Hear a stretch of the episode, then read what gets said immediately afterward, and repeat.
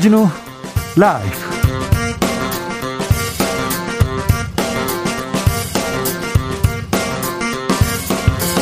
(2022년 1월 5일) 수요일입니다. 안녕하십니까? 주진우입니다. 국민이 기대했던 처음 윤석열 그 모습으로 돌아가겠다. 오늘부로 국민의힘 선대위를 해산하겠다. 윤석열의 선택은 김종인과의 결별이었습니다. 김종인 전 위원장은 윤 후보를 향해서 사람 선택하는 안목이 없고 그 정도 판단이면 같이 할 수 없는 후보 이렇게 독서를 쏟아냈습니다. 이준석 대표는 자진 사퇴는 전혀 없다 이렇게 밝혔는데요. 윤석열의 홀로 서기는 성공할 수 있을까요?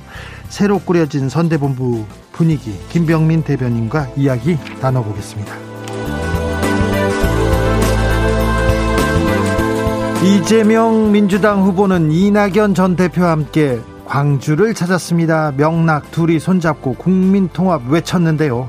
최근 여론조사에서 청년 표심이 요동칩니다. 이재명 후보가 윤석열 후보를 따라잡았고 국민의힘 윤석열 후보를 안철수 국민의당 후보가 바짝 이렇게 뒤쫓고 있습니다. 안철수 바람 시작된 걸까요?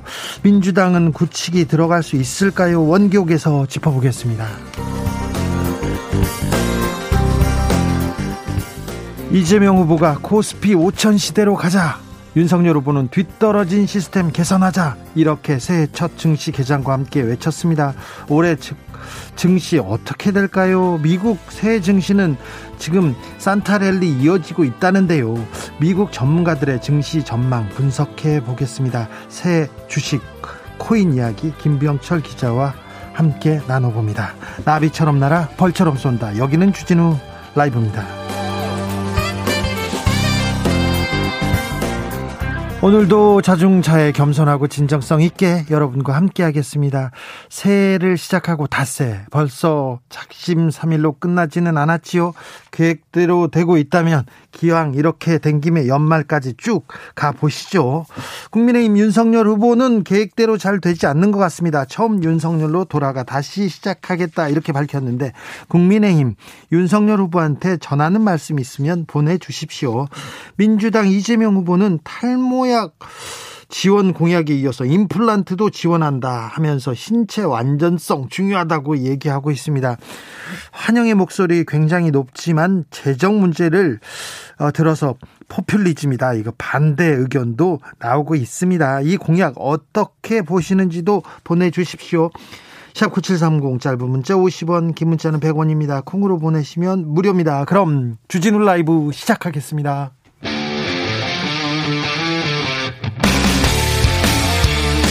탐사보도 외길 인생 20년. 주 기자가 제일 싫어하는 것은?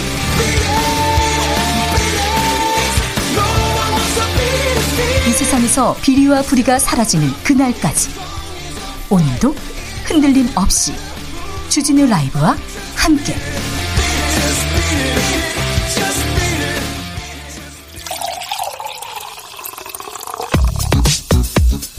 진짜 중요한 뉴스만 쭉 뽑아냈습니다. 줄 라이브가 뽑은 오늘의 뉴스 주스.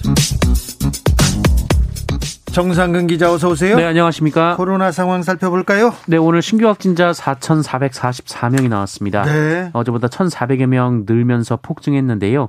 이 주말 검사 건수 감소 영향이 끝난 것으로 보이고요. 지난주 수요일에 비해서는요? 네, 그때에 비하면 950여 명 정도가 적기 때문에 감소세는 이어지고 있는 상황입니다. 네. 위중증 환자 수도 어제보다 20여 명 정도가 줄었습니다. 병상은 많이 준비되어 있습니다. 네, 중증 환자 병상 가동률 50%대로 떨어졌는데요. 네. 다만 사망자는 57명으로 여전히 많습니다. 자, 미국이 큰 걱정입니다. 하루 확진자가 100만 명대, 어우, 많이 나왔습니다. 네, 어제 하루 전 세계 신규 확진자 수가 무려 250만 명이 나왔습니다.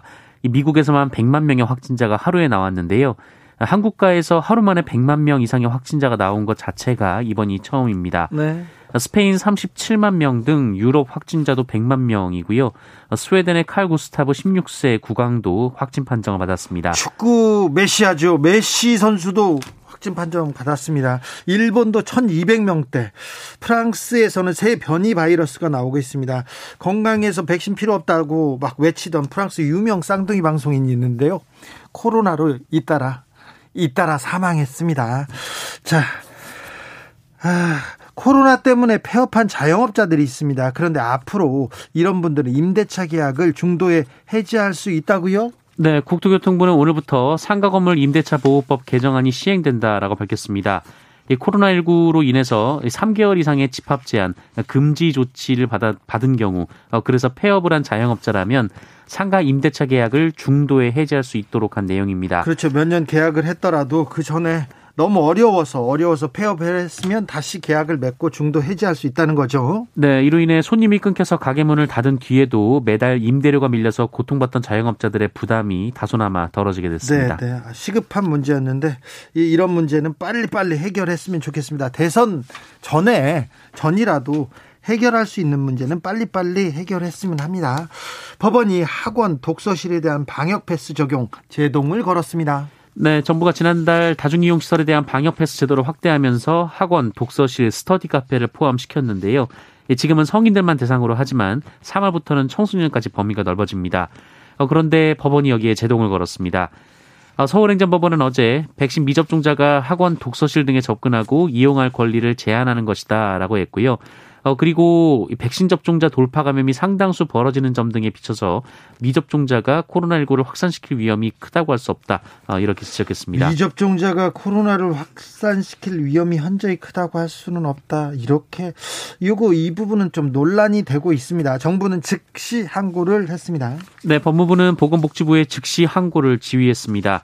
어, 정부는 현재 방역 상황을 안정화하고 다시 일상 회복을 재개하려면 방역 패스 확대가 필요하다라고 했습니다. 어, 정부에 따르면 미접종자가 접종 완료자와 비교해서 확진자 발생이 2.4배 많고요. 이 중환자 발생은 5배, 사망자는 4배 정도 비율상 더 많다라고 밝혔습니다. 아, 다만 적용 예외 대상 등 어, 예, 예외 대상을 확대하는 등 개선 방안을 마련하겠다고 밝혔습니다. 윤석열 국민의힘 후보 선대위를 전격 전격 해산시켰습니다. 김종인 위원장 결별했습니다. 네, 윤석열 후보는 오늘 오전 기자회견을 열고 오늘부로 선대위를 해산한다며 지금까지 선거 캠페인에 잘못된 부분을 인정하고 바로잡겠다고 밝혔습니다. 네. 아, 오늘 아침 김종인 위원, 어, 총괄선거대책위원장에게 결과를 통보하면서 감사 인사와 조언을 부탁드렸다라고 밝혔고요. 이준석 대표는 당대표로서 역할을 잘할 것이다라고 밝혔습니다. 네. 어, 새로운 선거대책본부장에는 심, 그 권영세 의원을 임명했습니다. 윤핵관 윤석열 후보의 측근들도 자리에서 물러났습니다. 네, 권성동 사무총장은 일각에서 본인을 윤핵관이라며 공격했음에도 어, 국민께 드릴 말씀이 많았지만 하지 않았다라며 어, 내부 갈등은 패배의 지름길이라고 주장했습니다. 어, 그리고 윤한홍 전략기획부총장도 자리를 내놓으면서 백의종군의 자세로 최선을 다하겠다라고 말했습니다. 김종인 위원장은 떠나면서 독서를 퍼붓습니다. 김종인 위원장은 윤석열 후보를 향해서 그 정도의 정치적 판단이면 나와 함께할 수 없다라고 했고요. 또 권성동 사무총장 등 이 사의를 표명한 것에 대해서는 그게 물러난 거냐라고 반박했습니다. 어, 그리고 윤석열 후보를 성토하는 과정에서 그 윤석열 후보를 윤 씨라고 지칭했다가 정정하기도 했습니다. 윤 씨. 이준석 대표 퇴진 움직임 있는데요. 이준석 대표는 자리를 지키기로 했어요. 네, 재선 의원들이 이준석 대표를 겨냥해 해당 행위를 자제하라고 촉구하고 이 중진 의원들도 어, 이준석 대표에 대한 퇴진 운동에 나서고 있다 이런 보도가 나오고 있는데요. 하지만 이준석 대표는 사퇴하지 않는다라는 입장을 재확인했습니다. 오늘 윤석열 후보가 선대위 해산한다 이렇게 발표하면서 김건희 씨 관련해서도 한마디 했습니다. 잠시 듣고 오겠습니다. 제가 볼 때는 뭐 아무 형사적으로 처벌될 일이 크게 없을 것 같아서 걱정하지 말라고 해도 또 여성으로서는 이런 것을 계속 받는 거에 대해서 굉장한 스트레스도 받아왔고 이랬기 때문에 정치적인 운동에 동참하기보다 조용히 좀 할 일을 봉사활동 같은 거지 그런 걸좀 할수 있지 않겠나 뭐그 정도 생각하고 있습니다. 조용히 봉사활동 같은 걸 할 수 있지 않을까 그 정도 생각했습니다. 김건희 씨에 대한 의혹은 이어지고 있습니다. 네, 김건희 씨가 2007년 수원여대에 제출한 이력서에서 그 미술관 학예실에서 근무했다라고 밝힌 바 있는데요. 그 같이 당시 일했던 그 시기에 일했던 분들이 같이 일한 바 없다라고 증언했습니다. 아, 아울러 이 수원여대에 이 특별 채용이 됐다라고 윤석열 후보 측이 주장했습니다만 수원여대는 김건희 씨를 채용하는 과정이 공개 채용이었다라고 밝혔습니다. 이재명 후보 오늘은 광주를 찾아 이낙연 전 대표와 손을 잡았습니다. 네, 두 사람의 광주 동행은 이번이 처음입니다. 어, 이재명 후보는 우리는 힘을 합치고 있다며 경쟁했던 모든 후보가 혼신을 다해 최대치의 역할을 해주고 계신다며 이 감사의 뜻을 표했습니다. 그런데 이보다도 이 탈모 공약이 화제를 낳고 있습니다. 네, 어제 소확, 소확행 공약으로 이 탈모 치료제의 건강보험 적용을 검토해보겠다라고 밝힌 이재명 네. 후보인데요. 어, 남성 커뮤니티 중심으로 화제가 되자 어, 오늘 재차 신체 완전성 측면에서 탈모가 건보 대상이 돼야 한다라고 밝혔습니다. 영상도 찍었어요. 네, 이재명 후보는 재정 부담이 어느 정도이고 경계선을 어디까지로 할지 등을 검토해서 이른 시일 안에 입장을 정리하겠다라고 밝혔습니다. 모퓰리즘이다 이렇게 또 반대하는 사람도 있는데요. 1918님이 탈모인들의 고민과 스트레스를 한다면 포퓰리즘이라는 말이 안 나올 겁니다. 이렇게 얘기했습니다. 우혜진님 탈모에 임플란트까지요. 각종 희귀병도 의료보험 안 되는 거 많은데 그쪽을 더 살펴야 하는 게 맞습니다. 3185님께서는 이재명 후보는 국민을 위한다고 하면서 모든 것 다 해줄 것처럼 던지는데 그 재원을 토지 보유세나 친사회주의적 성격의 세금 부담으로 채울 것 같아서 상당히 불안합니다. 국민의 재산권 침범 우려도 큽니다. 포퓰리즘 같아서 머리가 어지럽습니다. 아주 머리 문제가 지금 굉장히 뜨겁군요. 자, 안철수 후보 보수 진영의 마구 지금 마구 지금 어, 매력을 뽐내고 있습니다. 네, 최근 지지율이 올라간 안철수 국민의당 후보의 행보에도 언론이 주목하고 있습니다. 네. 어, 안철수 후보는 지난 3일 대구 경북 지역을 방문했는데요. 그렇죠. 어, 어제는 이어서 대한 노인회를 찾아갔습니다. 보수층에 지금 보수층 끌어안기로 보입니다. 네, 안철수 후보는 대한 노인회를 방문한 자리에서 코로나19 때문에 가장 고통받고 힘든 분들이 바로 어르신 세대라면서 대한민국을 만드신 분들인데 대한민국이 이분들을 과연 제대로 대접해드렸는가라고 어, 주장했습니다. 북한이 동해상에 탄도미사일을 발사했습니다. 네, 북한은 오늘 동해상으로 탄도미사일로 추정되는 발사체 한 발을 쐈습니다. 합동참모본부는 추가 정보는 한미 정보 당국이 정밀 분석 중이라고 했고요. 한미 간 긴밀한 공조 하에 대비 태세를 유지하고 있다라고 밝혔습니다. 새 북한의 첫 무력 시위입니다. 문재인 대통령이 바로 입장을 발표했습니다. 네, 오늘 강원도 고성군 제진역에서 이 동해선 강릉 제진 철도 건설 착공식이 있었는데요. 문재인 대통령이 이 행사에 참석해서 어, 북한의 미상의 발, 단거리 발사체 시험 발사에 어, 긴장이 조성되고 남북 관계 정체가 더 깊어질 수 있다는 우려가 있다라면서 어, 그러나 우리는 이런 상황을 근원적으로 극복하기 위해 대화의 끈을 놓아서는 안 된다라고 강조했습니다. 아무리 이렇게 긴장이 고조되더라도 우리는 대화의 끈을 놓아서는 안 된다 이렇게 강조했습니다. 전자산업체에 근무하는 청소 노동자가 있습니다. 암 발병 됐는데요. 산업재해라는 판단이 나왔습니다. 네, 시민단체인 반도체 노동자의 건강과 인권 지킴이는 오늘 아, 지난해 12월 20일 이 근로복지공단 서울 업무상 질, 어, 질병 판정위원회가 이 청소노동자 황모 씨의 유방암을 업무상 질병이라고 판단했다라며 환영의 뜻을 밝혔습니다. 이 반올림은 황 씨는 전자산업 청소노동자 직업성 그 암첫 산재 인정자라고 덧붙였습니다. 첫 산재 인정자입니다. 네, 삼성 디스플레이 아산 캠퍼스 유기발광 다이오드 라인의 청소 노동자인 황 씨는 10년간 일하다가 2020년 정년을 맞았고요. 어, 지난해 4월 유방암 진단을 받았습니다. 어, 질병판정위원회는 디스플레이 생산 공정상 이 다양한 유해 화학 물질에 노출됐을 가능성이 존재한다는 점 등을 고려해서 황 씨의 암과 업무 간 인과관계가 인정된다라고 판단했습니다. 매우 중요한 판결이 나왔습니다. KTX 탈선 사고 났던데 지금 잘 마무리가 됐습니까? 네, 서울역을 출발해 부산역으로 가던 KTX 산천 열차가 충북 영동터널 부근에서 탈선해 승객 7명이 다쳤습니다. 아, 오늘 낮 12시 58분쯤 벌어진 사고였는데요. 이 터널 내부에 철제 구조물이 떨어지면서 열차와 추돌했고 객차 한 량이 궤도를 이탈했습니다. 어, 사고로 열차 유리창이 깨지면서 파편이 튀고 또 객실 선반 위에 물건이 떨어지면서 어, 승객들이 경상을 입었고요. 한 명은 병원으로 옮겨져 치료를 받고 있습니다. 아, 당시 열차에는 승객과 승무원 등 모두 300명 넘게 타고 있었다라고 합니다. 아, 사고로 경부고 속철도 상하행선 운행이 1시간 이상 지연됐는데요. 코레일은 승객들을 예비 편성 열차로 옮겨 타도록 했고요. 어, 내일 첫 차부터는 열차 운행을 정상화한다는 계획입니다. 내일부터는 정상적으로 운영된다고 합니다. 주스 정상근 기자 함께했습니다. 감사합니다. 고맙습니다. 3498님께서 탈모로 고통받는 교사입니다. 피부과에 탈모 치료약 처방전 받는 것만 만 원입니다. 한마디 듣는데 만 원은 너무 하잖아요. 이것만 도움이 되어도 좋겠습니다. 아, 그리고 경산 청천초등학교 6학년 학생들 졸업 축하한다고 꼭 얘기해 주세요. 축하합니다. 네, 축하합니다. 1539님, 윤석열 후보님 더 많은 노력 부탁합니다. 지성이면 감천, 아자아자 화이팅! 얘기하셨고요. 3123님께서는 우여곡절 끝에 홀로 서기 하셨고 한 가지 드리고 싶은 말씀은 속도나 크기보다 중요한 것은 방향 같습니다. 이제라도 올바른 방향, 방향으로 가시는 국민 핵심 관계자 국회관이 되어 주시길 이렇게 어, 당부의 말씀을 전해 왔습니다. 교통정보센터 다녀오겠습니다. 김민희 씨.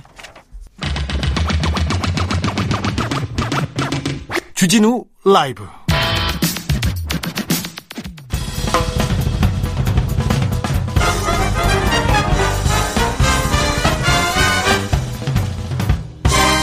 훅 인터뷰. 지금까지 해온 것과 다른 모습으로 다시 시작하겠습니다.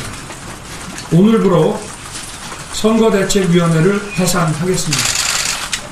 네모드라 불렸고 민심을 제대로 파악하지 못한 지금까지 선거 캠페인에 잘못된 부분을 인정하, 인정하고 다시 바로 잡겠습니다.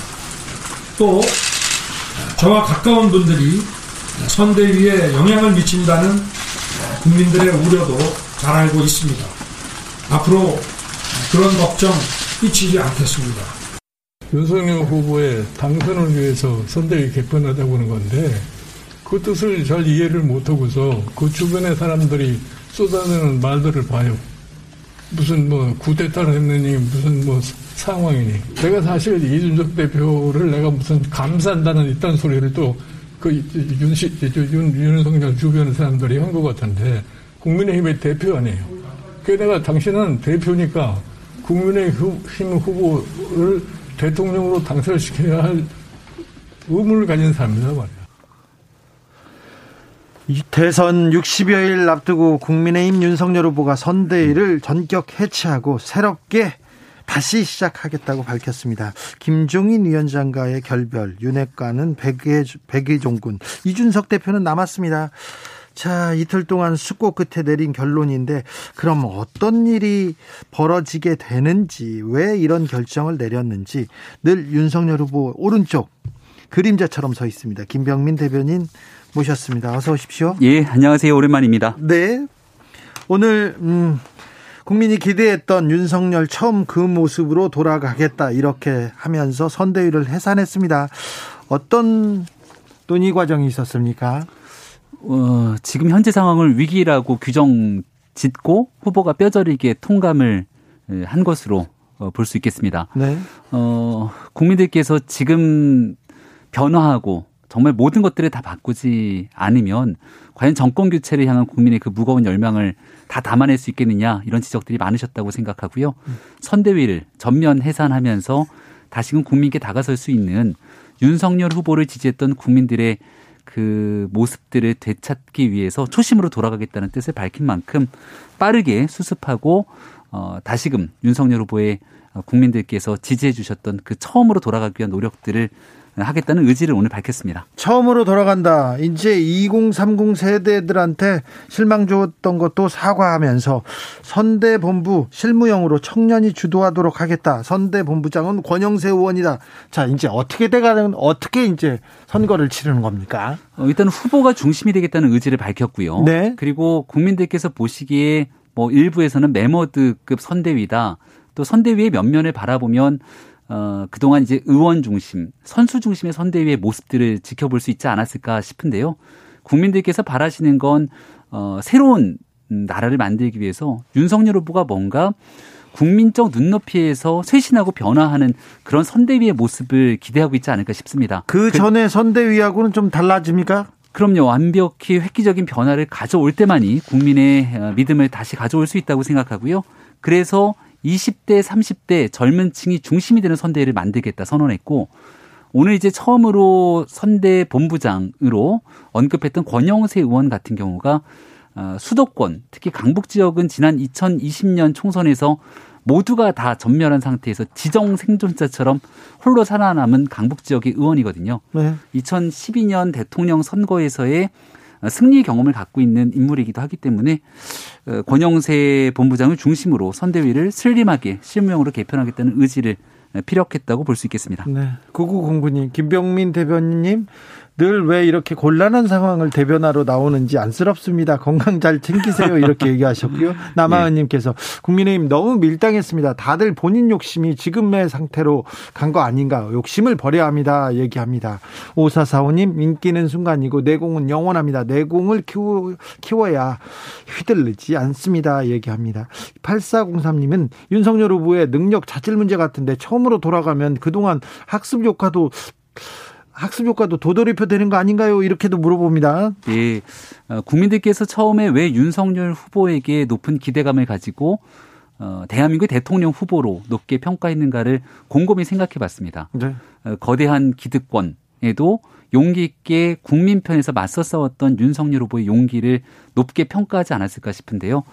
어, 국민의힘에 입당하고 또 국민의힘이 대선 후보로 선출되는 과정들을 쭉 겪으면서 윤석열 후보에게 갖고 있었던 새로움과 신선함에 대한 기대가 다소 국민적 눈높이에 미치지 못했다고 개인적으로 좀 어, 송구한 마음을 갖고 있습니다. 아마 윤석열 후보가 국민들 편에 서서 어, 지금 우리 사회에 있는 굉장히 오래된 기득권들을 어, 분명하게 아, 맞설 수 있는 그런 결기를 다시 한번 보여주면서 새로운 변화에 나서게 된다면 어, 왜 윤석열을 국민들께서 불러냈는지에 대한 그 초심으로 돌아갈 수 있을 거라 생각합니다. 자, 윤석열 후보가 오늘 참석한 행사 원래 이준석 국민의힘 대표가 참석하기로 했는데 예. 윤석열 후보가 간다니까 갑자기 취소했어요. 어, 예. 네. 왜 그런 거죠? 오. 어. 이준석 대표는 윤석열 후보 만나고 싶지 않아 합니까? 그렇게 바라보는 기사의 측면들도 있고요. 또 지금 막 이준석, 윤석열 이렇게 검색을 하면 이준석 대표가 조금 날카롭게 쏟아냈던 발언들을 잠시 거두고 윤석열 후보에게 새로운 기대감들을 피력하는 얘기들이 기사화돼서 나오기도 합니다. 어, 지금 이제 윤석열 후보가 새롭게 선대위를 개편하기 위해서 전면 해산한 거잖아요. 네. 이 내용을 가만히 생각해 보면 이준석 대표가 얼마 전에 선대위 전면 해산하라고 얘기했던 본래의 취지와 맥이 딱 맞아 떨어지는 내용이기도 합니다. 그러니까 이제 지금부터 새하얀 도화지가 놓여져 있는 거니까 이 캔버스에 어떤 그림을 담을 건지에 대해서 이준석 대표도 많은 기대감을 갖고 있을 거라 생각합니다. 이준석 대표가 지금껏 예. 지금껏 당 후보를 공격한 거 아니냐. 예. 이거 있을 수 없는 해당 행위다. 이렇게 얘기하는 사람들이 많습니다. 그렇게 비판하시는 분들도 많고요. 또 당원들, 당내에 있는 현역 의원들도 당 대표를 향한 성토의 목소리가 큽니다. 네? 하지만 당 대표는 또 국민들과 당원들이 직접 선출한 당 대표이기 때문에 지금 이준석 대표와의 갈등 국면이 60여일 남아있는 선거 국면에서 누구에게 도움이 되겠는가 이런 목소리를 주시는 분들도 계시죠. 김병민 대변인 그러니까 네. 그 말에서 예, 후보와 대표의 갈등 국면은 맞잖아요. 갈등 솔직히 갈등 국면이라기보다는 뭔가 어 통상적인 당 대표와 후보의 모습처럼 비춰지지 않는 건 사실이죠. 네네. 그래서 이제 이준석 대표가 보다 적극적으로 당의 대표로 선출됐다는 것은 이번 대통령 선거에서 정권 교체에 나서기 위한 젊은 세대의 역할을 알겠어요. 보다 굳건하게 다져달라는 국민의 목소리 아니겠습니까? 너무 힘들다. 내가 네 아, 여기까지만 할게요. 네. 아, 이준석 네. 대표가요. 네. 열심히 잘할 겁니다. 네, 잘할까요? 열심히 어, 잘하지 않는다면 열심히 할까봐 윤석열 후보 주변에서는 걱정이던데요. 아니, 선거 운동을 열심히 정권 교체를 위해서 지난 한 열흘 동안은 우리 당내의 목소리를 더 크게 내, 어, 내세웠는데 이제는 우리 당 내부에 관한 문제 제기보다는 윤석열 후보에 대한 선거 운동과 함께 어, 집권당인 민주당이 갖고 있는 많은 문제점에 대해서 또 강력하게 네. 스피커로 나설 수 있을 거라고 생각합니다. 지금 윤석열 후보가 후보가 된 지 한 두 달 됐는데 이재명과 대결하기보다는 김종인, 이준석과 싸운 거 아닙니까? 거기에 시간을 다 보낸 거 아닙니까? 어, 내부에서 굉장히 어려운 환경이 놓여져 있던 게 사실입니다. 그러니까 윤석열 후보가 국민의힘이 입당했던 게 불과 반년이 되지 않고요. 네. 또 정치를 시작한 시기도 굉장히 짧지 않습니까? 네. 그럼에도 기존에 있었던 기성 정치인에 대한 불신 또 윤석열 후보에게 대한 기대감 때문에 윤석열 후보가 국민의힘의 대선 주자가 됐는데 조금 더 적극적으로 모두가 한 마음 한 뜻으로 협력했으면 지금의 위기 국면들을 돌파할 수 있지 않겠느냐라는 목소리들이 많은데요. 예. 지금부터는 그런 위기 국면들을 돌파해 나가기 위해서 모두가 다 한 목소리로 합칠 거라고 기대감을 갖고 있습니다. 네, 모두가 한 목소리를 낼까요? 강명희님께서 이준석 당대표 누구 마음대로 나가라고 합니까? 국민이 만들어준 자리인데요. 네, 아니 김병민 네, 대변인 나가라고 한 적이 없습니다. 네네. 어, 오늘부터 이제 확실히 다른 윤석열이 되겠다. 이제 토론도 하고 뭐더 예. 적극적으로 나서겠다 이렇게 얘기하셨어요. 변화의 시작이라고 봐도 나중에 이제 대통령 선거를 쭉 복귀해 볼 것 아닙니까? 네. 그럼 이제 중요한 순간순간의 분기점들이 있을 텐데 어, 오늘이 윤석열 후보가 대통령 선거를 한 60여일 앞두고 완전히 어, 바닥부터 모든 것들을 변화하게 만드는 원점이 될 것 같고요. 네. 토론에 관한 문제에서도 많은 국민들께서 이재명 후보가 말을 바꾸는 후보여서 뭐 토론회에서 어, 윤석열 후보가 얘기하고 있는 논리도 10분 이해는 갑니다만 그래도 토론해야 되는 거 아니야? 라는 목소리들이 컸습니다. 어, 대장동 문제 뭐 국한하고 이르지 않고 네. 국민들께 모든 것들을 다 보여줄 수 있도록 토론에 적극적으로 나서겠다고 한 만큼 네. 앞으로 이 토론 과정도 함께 지켜봐 주시면 좋겠습니다. 윤석열 후보가 토론 적극적으로 나서겠다. 3, 3회로는 턱없이 부족하다 얘기했습니다. 그러니까 어찌 어, 적극적으로 나서는 모습을 한번 지켜보시죠. 2014님께서 윤석열 후보자 듣기에 달콤한 말만 하시지 마시고 후보자 듣기에 쓴소리도 많이 해야 후보자가 정신 차립니다. 김병민 아, 전적으로 동의 하고요. 네. 하지만 밖에 나와서 국민들이 계신 상황에서 우리 내부가 갖고 있는 얘기들을 있는 그대로 여과 없이 얘기하는 것은 당과 후보를 위한 길은 아니라고 봅니다. 네. 그리고 마찬가지로 국민들을 위한 길도 아니라고 보고요.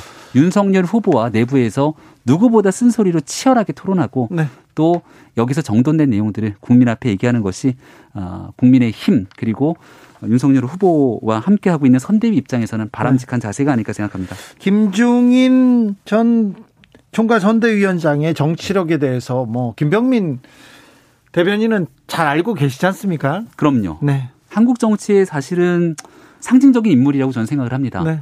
어, 비록 지금 김종인 위원장과 모든 일들이 다 같이 함께 협력해서 돌아갔으면 참 좋았을 텐데 네. 하는 아쉬움을 저에게 전해주는 분들도 많이 있고 굉장한 정치력이 있는데 또 네. 상대편이 되지 않습니까? 굉장히 상어 이빨을 자랑합니다. 오늘 벌써 독설 막 쏟아 이딴 소리 윤 씨 그 정도의 정치적 판단으로 그런데 자세히 내용들을 또 들여다보면 네. 윤석열 후보에 대한 서운함보다는 윤석열 후보 주변에서 갈등이 있어 왔던 사람들에 대한 아쉬운 속내에 대한 언급들이 더 많았고요. 아, 윤석열 후보가 아니라? 어, 윤석열 후보에 대한 개인적인 비판의 목소리들은 별로 찾기가 어려웠다 생각하고요. 네.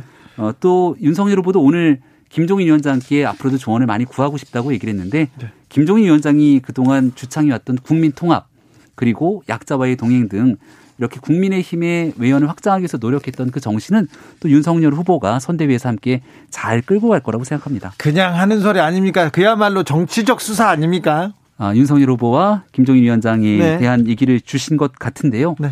어, 제가 앞서 설명드렸던 것처럼 이 국민 통합에 대한 정신이라는 건 호남을 중심으로 국민의힘이 어, 더 어, 그동안 가지 못했던 길들에 힘을 써야 된다는 게 김종인 위원장의 주장이었는데 네. 여기 윤석열 후보도 화답하듯이 어, 굉장히 이 국민 통합에 방점을 찍는 행보를 거쳤고요. 약자와의 동행 위원장을 직접 맡기도 했던 그 모습들을 지켜보게 되면 사람과의 갈등 구도, 이 국면에 초점을 맞추지 말고 우리 국민의 힘이 지향해서 나아가야 되는 가치에 대해서 얼만큼 교감을 형성하고 있는지 여기에 좀 중점을 두면 좋겠습니다. 아, 또 넘어야 될 산이 있습니다. 홍준표 의원. 예. 본인 처가 리스크 해소부터 잘해라 이렇게 또 일침을 날리더라고요. 홍준표 의원만의 매력이 있죠. 어, 밖에서 비판의 목소리들이 굉장히 쏟아질 수 있는데요. 예. 방 주사, 백신에 대한 효과를 사실 홍준표 의원의 쓴소리가 미리 어, 나름대로의 영향력을 발휘하고 있다고 생각합니다. 밖에서 누군가가 먼저 어, 거칠게 공격하기 전에 내부에 있었던 문제를 좀 위트 있게 얘기하거나 이 정도 선에서 끊고 넘어갈 수 있도록 또 도움을 주는 효과들도 있기 때문에요. 네. 다른 정당이 있거나 남이 아니고 국민의힘에 가장 애정을 갖고 있는 정치인이기 때문에 대통령 선거를 앞둔 아주 중요한 국면에서 홍준표 후보가 제 역할을 할 수 있는 때가 곧 올 거라고 봅니다. 당이 중심적인 역할을 해야 될 텐데 이 선대위 해산, 김종인과의 결별, 예. 이준석과의 대립, 당 내부 분위기는 어떻습니까? 어, 정신 없죠. 네. 굉장히 당 내부에서 아, 이렇게 가도 괜찮은 것인가에 대한 비판적 목소리들이 높은 거는 부인할 수 없는 사실 아닙니까? 그렇기 때문에 여기에 대해서 선대위를 회치할 정도로 아, 정말 뼈저린 반성과 함께 새롭게 쇄신해 나가겠다고 후보부터 그리고 김기현 원내대표도 당에 있는 모든 구성원들이 다 백의종군하겠다고 한 발씩 물러났습니다.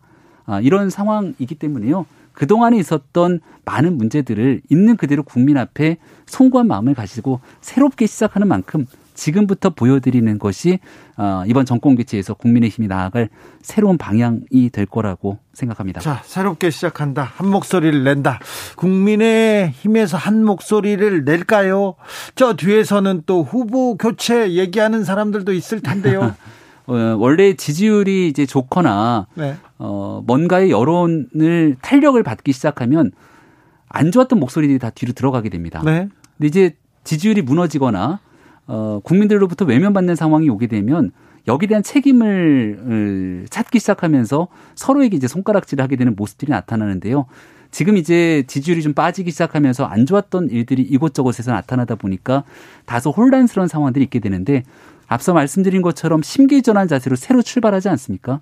지금부터 이제 바닥을 딛고 앞으로 올라가는 국면에서 국민들께 새로운 모습을 보여주기 시작한다면 오히려 다른 목소리를 내는 사람들이 정권 교체를 바라는 국민들로부터 외면받을 수도 있기 때문에 네. 어, 지금부터 앞으로 일주일이 국민의힘에 단합된 힘을 보여주는데 매우 중요한 시기가 될 거라고 생각합니다. 앞으로 일주일 어떻게 국민의힘이 단합된 목소리를 보여주는지 한번 지켜보죠. 안철수 후보의 부상. 어, 예. 예 단일화 얘기 나올 텐데 안철수 후보의 부상은 어떻게 보고 있습니까? 안철수 후보와 윤석열 후보가 갖고 있는 아주 큰 공통점이 하나 있죠. 민주당이 절대로 가져갈 수 없는 정권 교체라고 하는 기본적인 상수를 공유하고 있다는 겁니다. 어, 지난 4.7 보궐선거를 지켜보셨던 분들께서는 당시 안철수 후보랑 단일화 절대 안 된다. 단일화 해도 효과 하나도 없다 이렇게 얘기를 했지만 결국은 국민들께서 원하는 목소리의 방향에 맞춰서 정권 교체라고 하는 한 목소리 한 길을 나아갔습니다. 그리고 아마 4.7 보궐선거 끝나고 난 뒤에 오세훈 시장과 또 거기 정무부 시장에는 안철수 후보에 가장 가까웠던 인사가 협력하는 모습을 봤고요. 어, 지금 윤석열 후보와 국민의힘이 다소 어려움을 겪고 있는 사이에 안철수 후보의 지지율이 일부 올라간 측면들이 있는데요. 이걸 바꿔 말하면 어, 우리에게 어려움이 생겼던 게 더불어민주당으로까지는 건너가지 않는 상황에서 정권 교체를 바라는 국민의 민심이 그래도 작용하고 있다는 생각이 들기도 합니다. 아, 따라서 어, 안철수 후보와 어, 윤석열 후보가 결국 정권 교체로 가는 길에서는 같은 방향을 바라보고 있기 때문에 어, 3월 9일 선거가 다가오면 다가올수록 이런 국민들의 열망에 맞춰서 좋은 시너지 효과가 날 수 있는 가능성도 높다고 봅니다. 정권 교체, 정권 교체, 그리고 가장 뼈아픈 패배를 안기겠다. 윤석열 후보의 정치에 입문한 목표가 최종 목표가 정권 교체가 될 수는 없지 않습니까? 그럼요. 정권 교체를 해서 대한민국을 어떻게 만들 것인가 그런 비전을 보여줘야 되는데 자 60일 정도 남았습니다. 이제 새로 선대위를 꾸리고 이제 공약도 보여주고 비전도 보여줍니까? 아유. 이제 윤석열의 목소리를 들려주십니까? 그럼요. 얼마 전에는 하루에 공약을 한 4개씩 발표했던 적도 있습니다. 기억들 잘 안 나시죠? 기억이 네. 안 나요. 거기는 그 집은 예, 왜냐하면 어, TV를 켜거나 라디오를 틀면 나오게 되는 거의 모든 뉴스에서는 국민의힘 집안 싸움, 네. 국민의힘의 내홍 네. 이 모든 일들에 대한 뉴스가 지난 한 한 달여 가까이를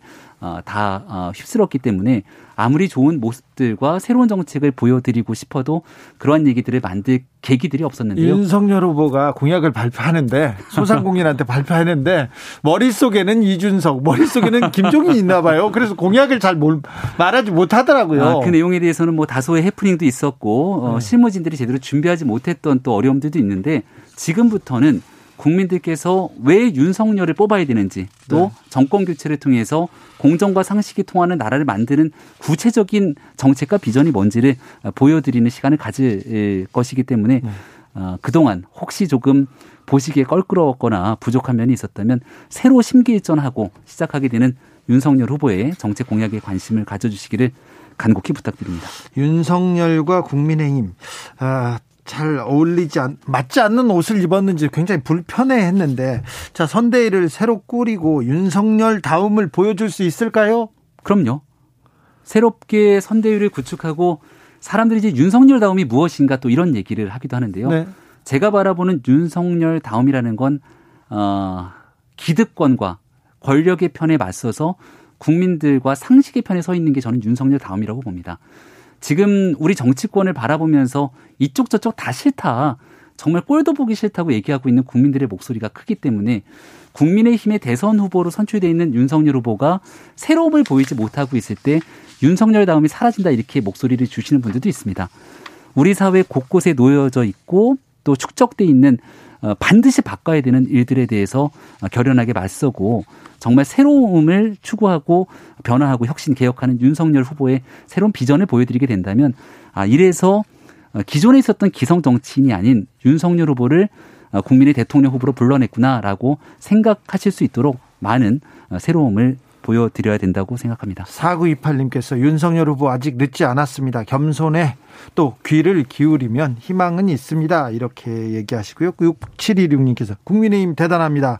다 빨아들입니다. 다른 뉴스도 보이지 들리지도 않습니다. 이것 말고 중요한 뉴스가 많은데 아무튼 이제 국민의힘 집안 싸움 얘기는 그만 들었으면 좋겠어요. 국민의힘 공약 좀 알려주세요. 네, 저도 그렇게 생각하고요. 지난번 문재인 대통령의 신년 마지막 신년사가 있었는데 그 뉴스가 다 사라졌더라고요. 네. 국민의힘의 뉴스 때문에 네, 안 좋은 뉴스보다는 이제 국민들께 어, 걱정을 끼쳐드리고 또 국민들 보시기에 정말 이래도 되는가 싶을 정도의 상황까지 어, 저희가 있는 그대로 다 보여드리지 않았나 싶습니다. 심기일전하고 회초리 드신 부분들 어, 저희가 정말 모든 것들을 다 가슴 깊이 새기면서 어, 정권 교체에서 국민의 힘이 왜 필요한지에 대해서 진짜 마지막이라 생각하는 심정으로 보여드리도록 더 노력하겠습니다. 네. 근데 또 이준석 대표가 또 한마디 또 할 것 같은데요. 김종인 전 위원장 또 뭐라고 할 것 같은데요. 애정 어린 마음으로 아마 얘기를 하더라도 어, 정권 교체를 바라는 많은 국민들께서 생각하는 한 방향이 있기 때문에 이제는 앞으로 거기를 향해서 모두 손을 잡고 나아갈 거라고 봅니다. 네. 지금까지 김병민 국민의힘 선대위의 대변인이었습니다. 예, 고맙습니다.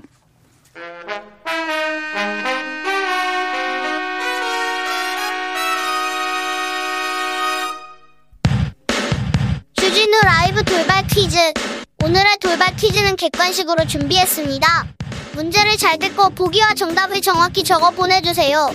더불어민주당에 이어 국민의힘도 이것 선대위를 허물었습니다. 윤석열 국민의힘 대선 후보는 오늘 이것이라 불렸고 민심을 제대로 파악 못한 선거 캠페인의 잘못된 부분을 인정하고 다시 바로 잡겠다고 했는데요. 민주당도 지난 11월 이것 선대위가 제 역할을 못하는 건 아니냐는 비판이 이렇게 표현했습니다.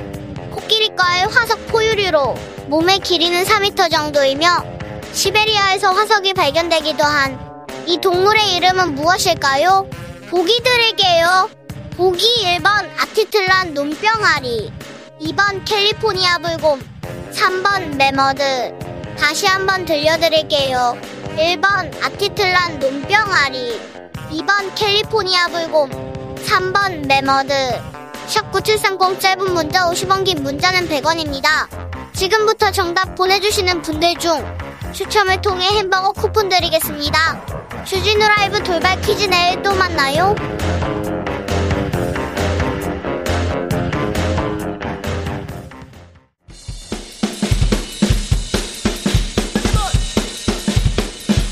틱탁 틱탁 틱탁 현란한 입담의 환상 드리블. 오늘 이 뉴스를 주목하라. 이슈 티키타카 머리부터 발끝까지 핫이슈 더 뜨겁게 이야기 나눠보겠습니다. 홍코너 국민의힘 선대위 법률 지원단 이도아 부단장 오셨습니다. 어서 오십시오. 안녕하세요. 새해 복 많이 받으세요. 좀 늦긴 하지만 새해 네. 복 많이 받으세요라는 인사는 이렇게 많이 받으셔도 좋은 인사 아니신가요? 알겠습니다. 복 많이 받으십시오. 예, 감사합니다. 자, 윤석열 국민의힘 후보의 홀로서기 어, 오늘 기자회견 그리고 선언 어떻게 보셨어요? 민주당이나 그다음 국민의힘이나 이제 선대위 슬림화나 의사결정의 효율화 이런 부분이 과제 중에 하나가 아닌가 싶어요.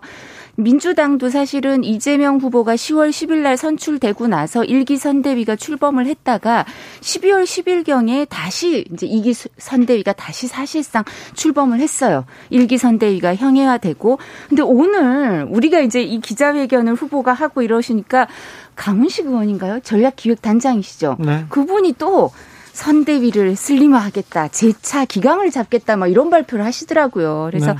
이런 부분은 선대위를 하다 보면 자꾸 조직이 좀 커져요.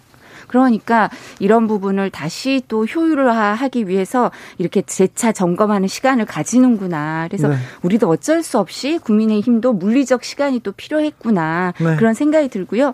뭐 다행히 아직 시간이 60여일 남았기 때문에 과거 사례를 봐도 뭐 70일에서 80일 사이에 일기 선대위가 떴다가 이제 그 효율화가 돼 있지 않으면 60일에서 70일 사이에 다시 선대위를 구성하고 이런 사례들이 있었기 때문에 뭐.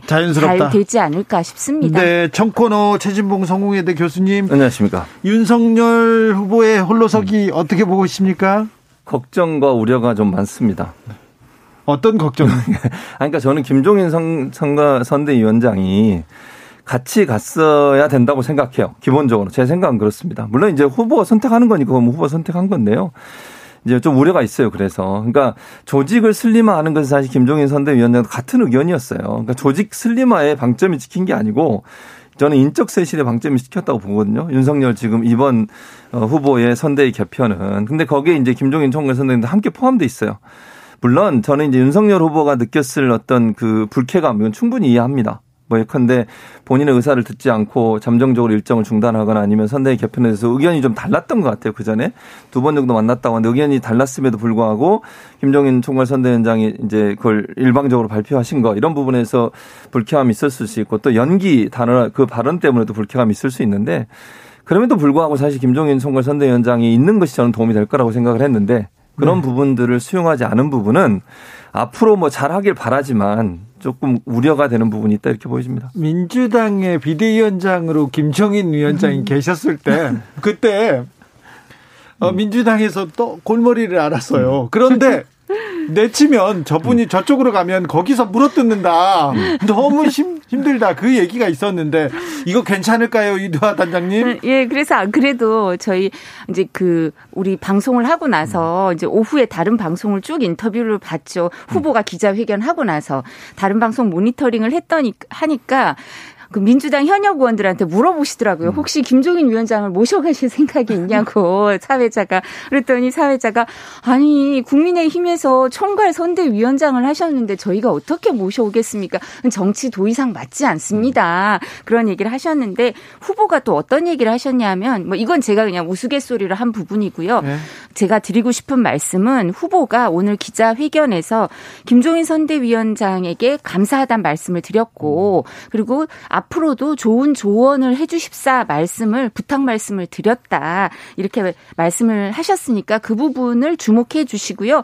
저는 경선 과정에도 있었잖아요. 우리 김병민 대변인 앞에 방송하고 갔지만 우리는 경선 과정에 있었던 사람들인데 후보가 경선 과정에서도 김종인 전 총괄 선대위원장에게 조언을 많이 구했었거든요. 그래서 그런 관계가 또 이어질 수 있지 않을까 싶습니다. 네. 김종인 위원장은 비슷한 질문을 아침에 받았는데 음, 음, 음. 나는 이제 정치에 기여할 뭐 없다 이제 사인으로 돌아간다 이제 어, 여지를 남겨 두지 않는 것 같습니다. 말은 그렇게 했는데 어찌 될지 그런데요. 음. 김종인 변수 말고 자 새롭게 출발하겠다.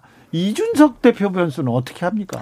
이것도 후보가 발언 기자회견에서 하신 발언을 주목해 주면 되지 않을까 싶어요. 어떻게 얘기하셨냐면 오늘 원래 이제 초선 의원들도 모이고 재선 의원들도 모이고 오늘 오후 3시에 어, 3선 이상 중진 의원들하고 당 대표 이준석 대표가 연석 회의를 하기로 했었잖아요. 근데 일정을 취소했더라고요. 예. 근데 후보가 오늘 오전에 기자회견에서 당 대표가 앞으로도 이제 많은 당원과 국민들이 당 대표께서 활발하게 좀 대선 활동을 대선 선거 운동을 해 주시기를 기대한다. 예. 그런 마음이 있다고 분명히 얘기를 했고 당 대표의 그 이렇게 그 부분 이제 얘기를 하니까 사실은 거기에 대해서는 아, 당대표의 어떤 그런 부분 거취 문제는 제 소관이 아니고 저희가 뭐 할 수 있는 게 아니고 그거는 그거는 적절하지 않다 라고 말씀을 하셨기 때문에 이제 기존에 말씀드렸던 것처럼 선대위에 또 복귀를 하기에는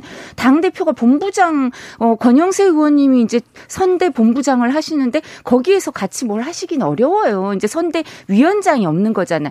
원래 당 대표는 상임 선대 위원장을 하죠. 예. 그러니까 그 자리가 없는 거기 때문에 선대위에서 활동하시긴 어렵지만 그 권영세 선대 본부장이 오늘 기자분들한테 상견례를 하면서 좀 설명을 드렸 드렸어요. 당에서 역할을 할 수 있는 거 조직이라든가 이런 부분은 또 당에서 역할을 많이 할 거다. 기존에 겹치는 부분은 그렇게 얘기를 하셨기 때문에 당 대표께서도 또 당 대표로서 여러 역할을 하시지 않을까 싶습니다. 홀로 선다는 건 가슴을 치며 우는 것보다 더 어렵다고 했는데 윤석열 홀로 서기 진짜 어려운 것 같습니다. 어려워요. 제가 볼 때 난관이 많을 겁니다. 뭐 잘 뚫고 가기를 개인적으로 바라고요. 근데 윤석 대표 리스크도 앞으로 계속 상존에 있는 문제니까 네. 후보가 어떻게 하느냐의 문제라고 저는 봐요. 그러니까 물론 윤석 대표를 물러나게 하거나 이럴 수는 없어요. 그건 뭐 그건 당원들이 뽑아놓은 거고 네. 탄핵이 아니면 어떤 방법으로도 물러나게 할 수가 없어요. 그러니까 그거는 뭐 윤석열 후보가 해결할 수 있는 문제는 아니지만 그럼에도 불구하고 이 리스크를 최소화하면서 가야 되는데 저는 이제 우려되는 건 딱 한 가지 뭐냐면 인석 대표는 앞으로도 계속 쓴소리를 할 거예요. 특히 본인이 볼 때 바르지 않다고 생각, 본인의 관점에서 네. 그런 부분은 거침없이 얘기할 거거든요. 오늘도 계속 얘기하고 예. 있습니다. 근데 이제 그 중에 핵심은 뭐냐면 윤 핵관이라고 하는 분들이에요. 물론 이분들이 다 이선 후퇴 했습니다. 지금 명목적으로. 근데 과연 이제 많은 국민들이 의심을 하고 있는 것은 비선으로 또 활동하지 않을까 하는 의심이 있어요. 지금. 그러니까 그 부분이 만약에 조금이라도 드러나게 되면 이준석 대표는 또 뭐라고 할 겁니다. 거기에 대해서. 그래서 이게 사실은 그 이분들이 정말 완전히 거기서 물러나서 전문적인 선거 어, 본부가 적극적으로 일할 수 있도록 보장을 해줘야 되는데 만약 그게 아니고 이분들이 어떤 형태로든 역할을 하게 되거나 아니면 영향력을 행사하거나 물론 갈등의 요소로 작용하게 되면 이준석 대표는 더 세게 얘기할 거예요. 그러면 이제 결국 더 갈등이 부각될 수 있어서 이 부분을 윤석열 후보가 명확하게 해야 된다. 저는 그렇게 조언을 하고 있습니다. 후보가 그런 말씀도 음. 하시고 이제 우리 최진봉 교수님이 더 잘 아실 텐데 권력은 공간에서 비롯된다 그런 얘기가 있잖아요. 근데 사실 이제 후보가 선대위가 꾸려지고 이제 60 며칠 남아서 막 활동을 하기 시작하면 같은 공간에 있지 않으면 사실 거의 얘기하기가 힘들어요. 의사 전달하기가. 그러니까 당사에서 같이 공간을 쓴다든가 차를 같이 탄다 한다든가 하지 않으면 전화나 문자나 카톡으로 참 의사 전달하기가 어려워지는데 기본적으로 뭐 이제 윤핵관이라고 하는 게 누군지 모르겠지만 언론 보도를 보면 이제 권성동 전 사무총장의 그 진퇴가 되게 관심이었던 것 같은데 권성동 전 사무총장이나 윤한홍 이제 그 상황 그 본부 부본부장 실장이셨나요? 거기서 그분들도 다 사퇴를 했고 지역이 있으시거든요. 그러니까 현역 의원들은 지역에 가서 열심히 활동해라 이런 부분도 있으니까 강원 경남이시잖아요. 그래서 이런 부분도 있고 그래서 그렇게 제가 그 기존에 우려하시는 분 부분처럼 이렇게 의사소통을 해서 뭐 영향력을 행사하고 이러기가 쉽지 않을 거다. 후보가 분명히 같은 공간에 있지 않으니까 그렇게 뭐 의사 전달 그 의사 전달이나 영향력을 행사하기가 쉽지 않을 거라고 말씀을 하셨고요. 무엇보다도 권영세 선대 본부장이 사실은 이준석 대표가 저희가 11월 5일 날 후보 선출되고 나서 사무총장이나 뭐 이제 그 선대위 구성을 짤 때 권영세 선대 본부장을 아주 강력하게 추천했어요. 네. 뭐 사무총장이나 아주 중책을 맡겼으면 좋겠다. 네. 아마 김종인 전 위원장도 그러셨던 분이기 네. 때문에 권영세 본부장이 선거도 치러봤고 사무총장도 했고 대선의 상황 종합 상황 본부 실장도 했던 분이기 때문에 역할을 하실 겁니다. 그럴까요? 네. 저희 기대해야죠. 네. 기대 잘 될 것 같습니다. 아니 잘 해야죠 어떻게든. 네. 어떻게든 네. 어떻게든 잘해야 돼. 잘 되길 바랍니다. 네. 고맙습니다. 그러면 저는 교수님 진심이라고 생각해요. 네, 정말이에요. 진짜 걱정해 주시더라고요. 네, 네, 걱정하시는 거죠. 네. 음. 8898님께서 미국에서 공부 많이 오고 하고 온 최 교수님. 예. 슬림이 무슨 말이에요, 슬림이. 땅끝마을 촌노가네. 네. 슬림아가 아니라 좀 소 조금 네. 줄여서. 네. 음. 어, 교수님, 예. 어, 오늘은 뭐 화장을 이렇게 곱게 하고 오셨어요. 아, 네. 눈썹 너무 곱게 해가지고. 안타깝죠. 보이는 라디오 해야 되는데. 아, 보이는 라디오예요. 아 진짜요? 아니 아침에 이도 변호사 같이 했어요. 또요? 같이 둘이서. 그리고 이제 오후에 온 건데. 아니 우리 11시 그 기자회견이 맞물려가지고 네, 같이, 저희 같이 했어요. 그런데 화장을 그렇게 곱게 하면 안 되죠. 아니, 제가 한 게 아니고 거기서 해준 네. 거라 제가. 예. 그래서 어쨌든 저는 말씀드린 것처럼 정말 이제 쇄신의 기본적인 부분은 음. 이제 저는 그렇게 생각해요. 김종인 선대위원 전 선대위원장도 슬림하는지 얘기했어요. 그러니까 음. 조직적인 구분에 있어서는 네. 차이가 음. 없어요. 김종인 전 선대위원장 말이나 윤석열 후보 말이나 이준석 대표도 비슷해요? 비슷해요. 근데 문제는 인적이라니까요. 그게 보여져야 돼요. 저는 아까 제가 우려를 음. 말씀드렸잖아요. 그러니까 이도아 변호사 말씀처럼 정말 그분들이 역할을 안 하고 이선 후퇴해서 제대로 돌아가도록 하지 않으면 이건 더 큰 문제를 양산할 수 있다는 점을 윤 후보가 꼭 아셨으면 좋겠고 음. 인적 쇄신이 명확하게 보여지는 부분이 저는 국민을 설득하는 데 중요할 거라고 봅니다. 조성빈님께서 아리랑 아리랑 홀로 아리랑 아리랑 고개를 넘어가 보자. 가다가 힘들면 쉬어가다더라도 손잡고 가보자. 같이 가보자. 그런 네, 홀로 아리랑을 불러주십니다. 티키타카 2부는 6시에 이어가겠습니다.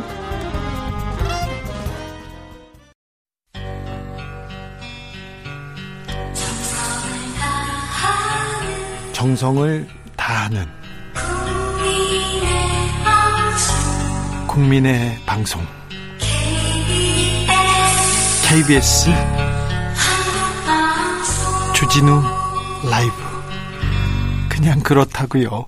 주진우 라이브 함께하고 계십니다. 지역에 따라 2부에 합류하신 분들 계시죠? 어서 오십시오. 잘 오셨습니다. 7시까지 함께해 주시고요. 저희는 라디오 정보센터 다녀오겠습니다. 정한나 씨. 이슈 티키타카 최진봉, 이두아, 이두아 최진봉 두 분과 함께 하고 있습니다. 5214님, 요새 관심 갖기 시작한 정치인데요. 그 어떤 일보다 참 스펙타클합니다. 이런 일 말고 토론을 통해서 다양한 공약과 넓은 시각을 듣고 싶은데 아쉬워요. 이제 이제 TV 토론 많이 하시겠다고 음. 이제 예. 나오겠다고 했으니 예. 어, 공약 들을 수 있습니다. 예. 네. 알겠습니다. 어, 윤석열 후보가 아내가 지금 요양이 필요한 사, 음. 상황이다. 음. 형사처벌 될 일은 없을 것 같다. 이렇게 얘기했는데 음. 이두아 변호사님, 음, 예. 요 문제, 요 얘기는 어떤 얘기인가요? 사실 이 부분과 관련해서는 뭐 도이치 모터스라든가 그런 거는 사실 어, 주범들이 다 기소가 됐어요. 그러면서 실제로 어, 돈을 투자한 그 70분의 1 정도인데 나머지 사람들에 대해서는 다 무혐의 결정을 해주고 김건희 대표에 대해서만 이 결정을 미루고 있는 거예요. 그래서 지금 흘러나오는 소문을 들어보면 언론에 일부 보도가 됐습니다. 그 담당자 수사 담당 부서에서는 이 부분 무혐의 처분을 하자고 하는데 상급 부서에서 이 부분을 결정을 미루고 있다 이런 얘기가 나오고 있으니까 이런 말씀을 하신 것 같고요. 네. 그리고 어 근데 사실 저희가 뭐 직접 뵙거나 뭐 이렇게 얘기를 직접 들은 건 아니지만 간접적으로 들어보면 김건희 대표가 어 윤석열 후보가 검찰총장이 돼서 이제 조국 전 장관 수사를 하면서 핍박을 받기 시작하면서 사, 사회 활동을 거의 하지 않고 집에서 지내면서 음식물도 이렇게 제대로 이렇게 밥을 뭐 많이 먹거나 이러지도 못하고 좀 건강 상태가 안 좋다고 합니다. 그래서 후보가 어떤 얘기를 오늘 하셨냐면 요양이 좀 필요한 게 아닌가 이런 얘기까지 언급을 했거든요. 예, 예. 네, 그래서 이 부분을 뭐 이렇게 활발하게 활동을 하기보다 꼭 필요한 일을 하고 선거 과정에서 공식 선거 활동 기간 같은 때 봉사 활동 같은 일을 할 수 있지 않을까라고 말을 하셨습니다. 네. 예, 뭐 지금 뭐 말씀하신 대로요. 근데 이제 그 부분은 수사를 통해서 밝혀질 부분이라는 생각이 들고요. 이제 저는 거기서 조금 아쉬웠던 부분이 뭐냐면 윤석열 후보가 얘기하는 과정에 있어서 법적으로는 문제될 부분이 없다라는 얘기를 또 하셨어요. 근데 그 부분은 저는 불필요한 어 얘기였다. 음. 법적으로 예를 들면 조사를 하고 뭐 재판을 하든 뭐 그런 어떻게 결론이 날지 모르겠지만 그걸 끝나면 쓰면 돼요. 그걸 괜히 또 옹호하는 듯한 표현을 쓰면 김건희 씨 때문에 사실은 여러 가지 리스크가 있는데 그걸 본인의 아내라고 해서 옹호하는 왜냐면 이제 정의 문제, 공정 문제 이런 문제가 있잖아요. 그래서 그런 부분 부분들에 대해 좀 더 민감하게 반응할 필요가 있다. 그러니까 불필요하게 오해를 불러일으킬 수는 발언을 안 하는 게 좋을 것 같은데 그런 발언이 들어간 게 오늘 발표에 좀 아쉬웠던 부분이라는 생각이 듭니다. 그러니까 또 음. 채용에 관한 뭐 네. 수언니들 채용에 대한 또 의혹이 나왔는데 이렇게 얘기를 했습니다. 자 민주당으로 넘어가 보겠습니다. 이재명 후보가 언급한 탈모 공약이 음. 엄청난 큰 반향을 음. 일으키고 있습니다. 물론 이거 모필리즘이다. 이거 뭐 어디까지 그러면 또 보상해 줄 거냐 재정은 생각하느냐 얘기하는 데 아무튼 이 문제가 뜨겁습니다. 예, 저희도 사실은 공보팀 이제 우리 새 시대 준비 공보팀 젊은 사람들하고 얘기를 해보니까 너무 관심이 많은 거예요. 네, 점심 맞아요. 먹고 가니까 나이 든 사람들은 그, 관심이 예, 그리고 자문 변호사 어. 이 얘기하면 네. 그 변호사 싫어할 수 있는데 자문 변호사가 자기도 20, 30대 이게 너무 고민이었다. 네. 그래서 20, 30대 남자분들이 이 부분에 너무 관심이 많기 음. 때문에 우리는 이 탈모 공약에서 더 나아가야 된다. 음. 음. 그리고 자꾸 맞아요. 건강보험 재정 얘기를 하는데 재정을 어떻게 하면 이걸 해결할 음. 수 있는지 얘기를 해야 되지. 음. 비판만 해선 안 된다. 음. 더 나아가는 여러 가지 저희가 공약을 개발해서 건의를 하자 이런 얘기까지 나올 정도로 정말 관심이 있는 게 맞는 것 같더라고요. TV 토론에서 대선 가기 전에 네. 이 탈묘와 관련된 거는 뭐 법이 만들어질 수도 있을 것 같습니다. 합의가 될것 그러니까 같아요. 엄청 방금 말씀하신 젊은 층에서 엄청난 반향을 일으키고 아, 있어요. 지금 SNS 이재명은 심는다거든요. 네. 그러니까 그 짧은 영상인데 그 쇼츠인가요? 네. 맞아요. 근데 그렇게 짧은 영상인데 엄청나게 퍼져가면서 관심을 끌고 있는 게 이 탈모 인구가 한 천만 대 요. 근데 요즘은요 남성들뿐만 아니라 여성들도 탈모 때문에 고민하는 분들 많거든요. 탈모인이 아니더라도 네. 탈모에 대한 스트레스는 받고 있어요. 받고 있어요. 왜냐하면 네. 워낙 스트레스가 많은 사회다 보니까 탈모가 많아지고 요즘 뭐 그러니까 탈모 해결할 수 있는 샴푸란 이런 거 엄청나게 개발되고 저도 있거든요. 써요. 그러니까요. 아, 그런 상황인가 이게 소확행 공약이거든요. 맞습니다. 소소하지만 확실한 맞습니다. 행복이라서 아주 조그만 거지만 확실한 행복을 주는 공약인데 이런 정말 잘 했다고 저는 봐요. 이렇게 틈새를 공략해서 젊은 층들의 표를 끌어오게 만들고 그다음에 밈이라고 하죠. 소위 이제 인터넷을 통해서 확산되게 만드는 역할은 선거에서 정말 중요한 역할을 한다고 저는 보고 국민의힘이 좀 더 더 과감하게 네. 이런 부분을 더 해야 된다 우리는 네, 이런 식으로 가는 게 맞다고 저는 봅니다. 네. 적극적으로 국민의힘도 나서겠다는 음. 것 같습니다. 자 이재명 후보가 전국민 재난지원금 다시 꺼내 들었습니다. 네. 이 부분은 어떻게 보십니까? 이 부분은 제가 또 말씀을 좀 드려야죠. 네. 예, 처음으로 장, 얼굴이 예. 밝아지셨어요. 아니 그리고 우리 우리 후보한테 자꾸 홀로 그러시는데 홀로 가는 거 아닙니다. 아, 네, 우리부터 해서 많은 사람들이 지원을 하고 있습니다. 있습니다. 네. 네. 그 얘기하고 네. 전 국민 재난 지원금에 대해서 이재명 후보가 2021년 10월에 들고 나왔어요. 네. 전 국민 재난 지원금 줘야 된다. 이러니까 당에서 그럼 20만 원씩 주자 뭐 이런 얘기를 하니까 어떻겠습니까? 이제 다, 그 당하고 후보는 그렇게 얘기를 했는데 정부에서 안 된다고 했습니다. 재원 마련이 어렵다고 했더니 2021년 11월 7일 날 이재명 후보가 페이스북에 올립니다.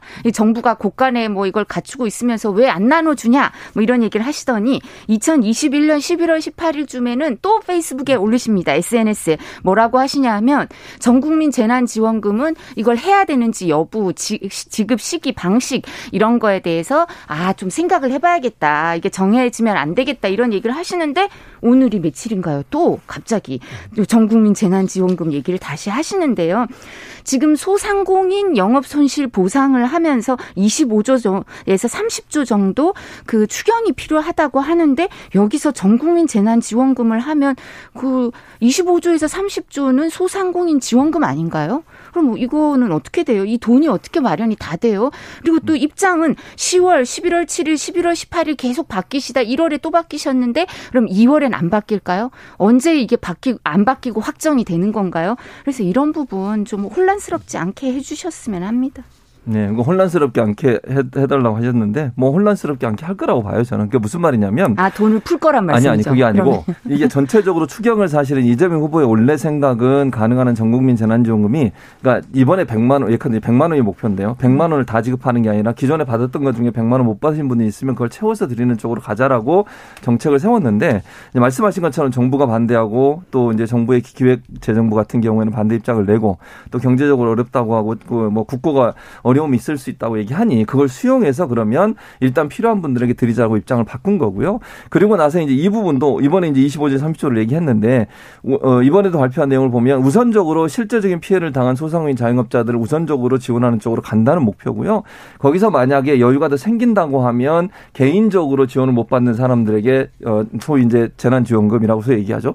그 부분을 지원하겠다고 말씀을 하셨어요. 그러니까 이 25조에 30조가 어떻게 결정될지 모르잖아요. 이재명 후보는 더 많이 하자 하자고 하지만 정부나 여당이나 또는 야당에서 반대하면 이게 어느 정도 조절이 될지 모르니 조절된 범위 내에서 가능한 한 개인에게도 지급할 수 있는 범위를 찾아보겠지만 1차적으로는 가장 어려움을 겪고 있는 소상공인 자영업자를 손실 보상하는 쪽으로 가고 나머지 부분이 있으면 개인에게 지원하는 쪽으로 하자고 얘기를 한 거죠. 그렇게 이해가 안 되더라고요. 제가 음, 음. 아침에 이걸로 방송을 음. 했는데 설 전에 말씀하신 음. 것처럼 100만 원이 안 되는 사람한테 설 전에 맞춰 주자는 건데 음. 그러면 그 재원이 어디 있어요? 11월에 정부 여당이 그 홍, 홍남기 부총리가 10월에 안 된다고 했거든요. 이거 부족하다 돈이. 예. 그랬는데 지금 설 전에 무슨 돈으로 합니까? 그리고 말씀하신 것처럼 25조에서 30조 그거는 소상공인한테 영업 손실 보상을 해야 되는 건 국가의 의무예요. 그게 제일 우선적으로 줘야 되는 돈인데요. 지금 계산해 보면 25조와 30조로 안 돼요. 그래서 우리 어그 야당에선 50조에서 60조, 70조, 100조 얘기까지 나올 수밖에 없어요. 지금까지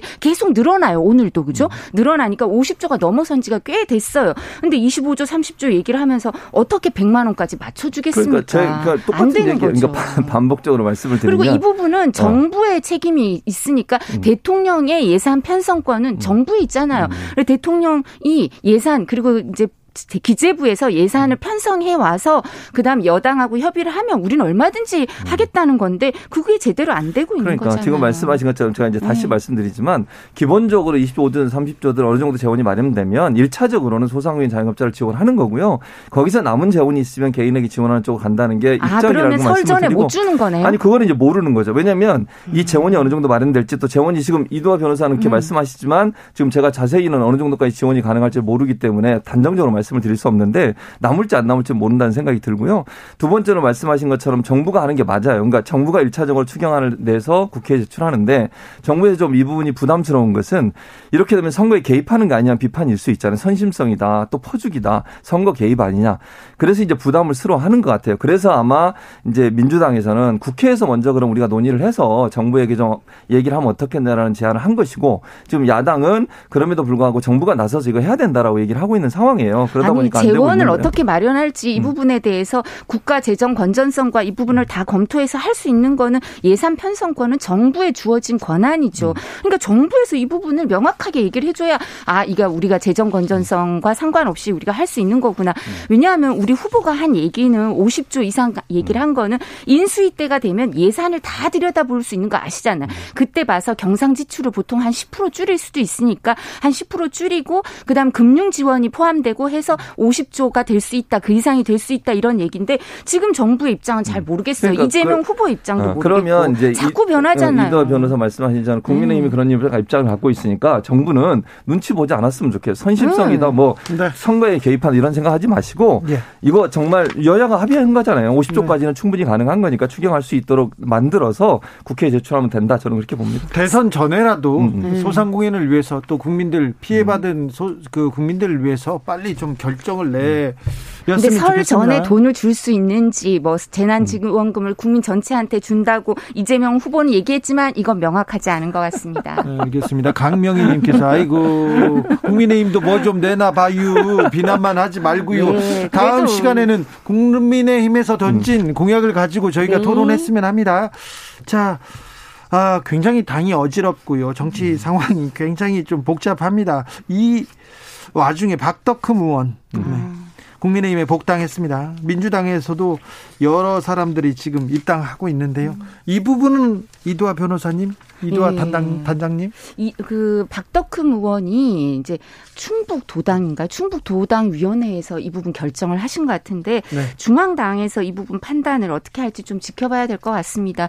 근데 이거는 뭐 비교할 사안이 아니겠지만 이제 그 음. 박덕흠 의원은 수사가 아직도 진행되는데 뭐 기소가 된 것도 아니고 수사가 길어지니까 이렇게 판단한 것 같습니다만 네. 본인의 결백이 밝혀지고 오는 게 맞지 않을까 싶고요.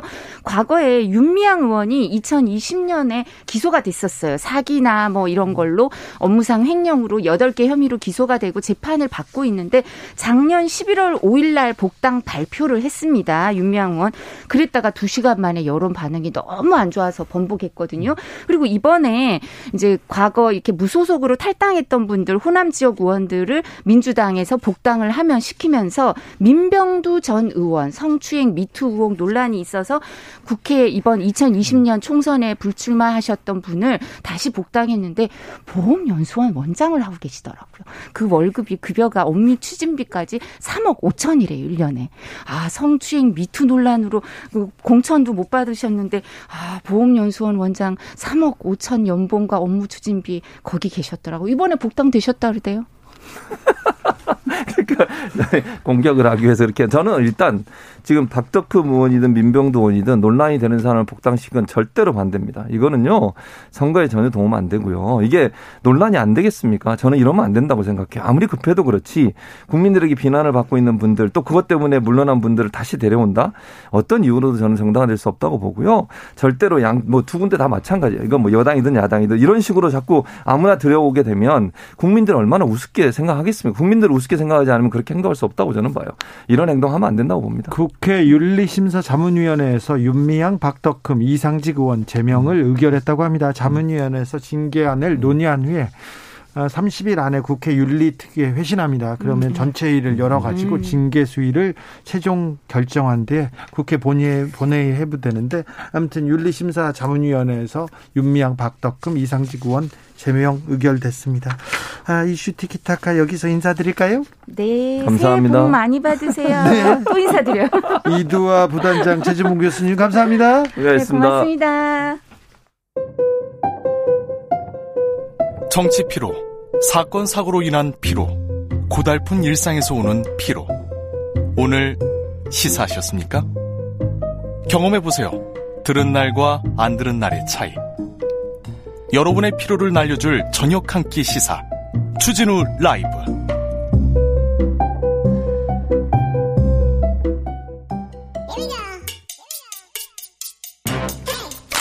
뉴스를 향한 진지한 고민 기자들의 수다.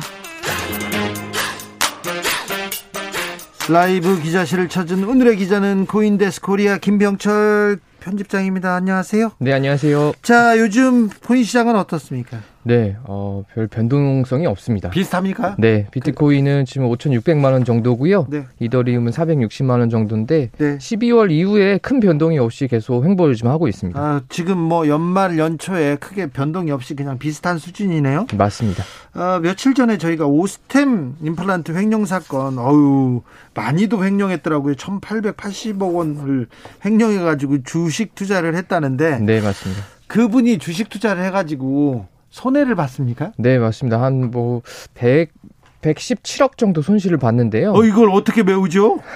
회사에서 메워야 될 거 아니에요? 지금, 이, 이, 근데 이분이 또 손해를 본 배경도 되게 좀, 뭐 여러 가지 아직 의혹들이 좀 나와 있습니다. 이분이 당시에 투자할 때 뭐 가짜 뉴스가 좀 도는 게 있었거든요. 네.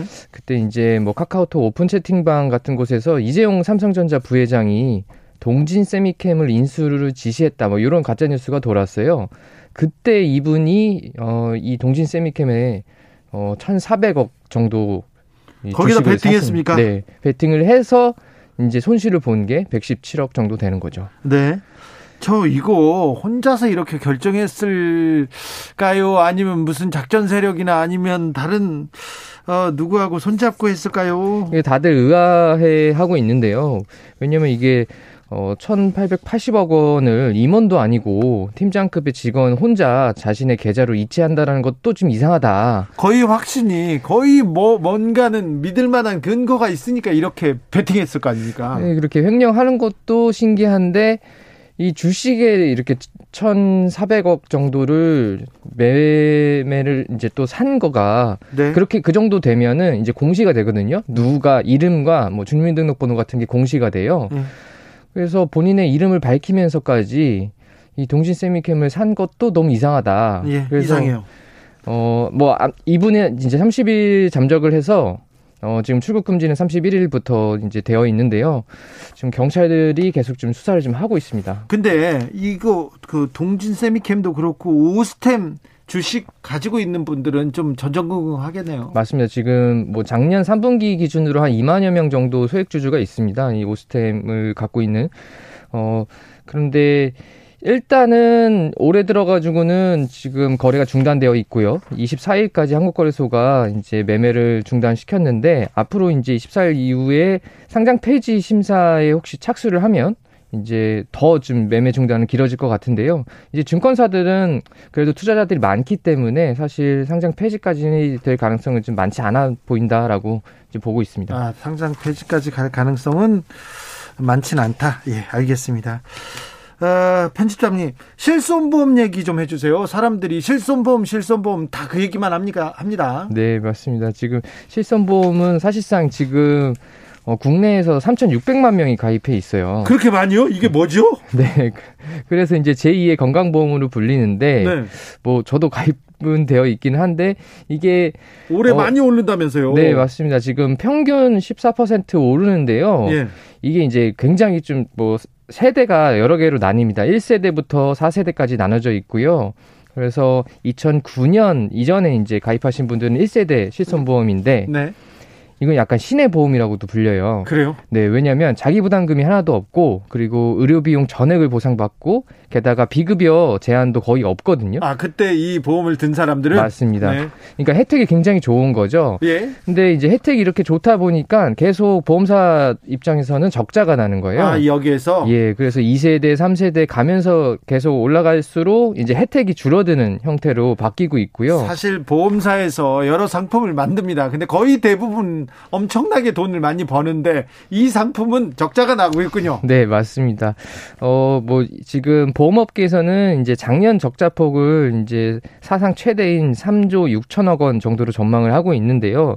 그러니까 뭐 보험업계에서는 이제 아, 우는 소리 좀 하고는 있고 업계 전망이니까 조금 또 이거는 조금 더 진짜 뭐 잣대를 좀 네네, 달리 뭐. 들여다보기도 해야 됩니다. 네, 지금 보험사에서 하는 얘기는 실제로 이, 이거를 제대로 하시는 분들도 있지만 어떤 분들은 또 허위 입원이나 허위 예, 예. 진단을 받아서 가짜 진료비 영수증으로 보험금을 타내는 분들도 있다. 그런 사람들 그런 병원이 있습니다. 네. 근데 그런 분들이 있다 보니까 실제로는 병원을 안 가는 분들의 보험료가 오르는 현상도 사실은 있기는 해요. 네. 네. 그래서 지금 어쨌든 지금 가입할 수 있는 거는 4세대밖에 가입을 못 하고요. 네. 이 4세대 실손보험 같은 경우는 1세대에 비해서는 어, 이제 보험료가 좀 낮습니다. 예. 40, 40살 남성 기준으로 보면은 연간 1세대보다는 한 40만원 정도 보험료가 이제 더 비싸요. 비싸고. 아니, 아니 쌉니다. 아. 4세대가.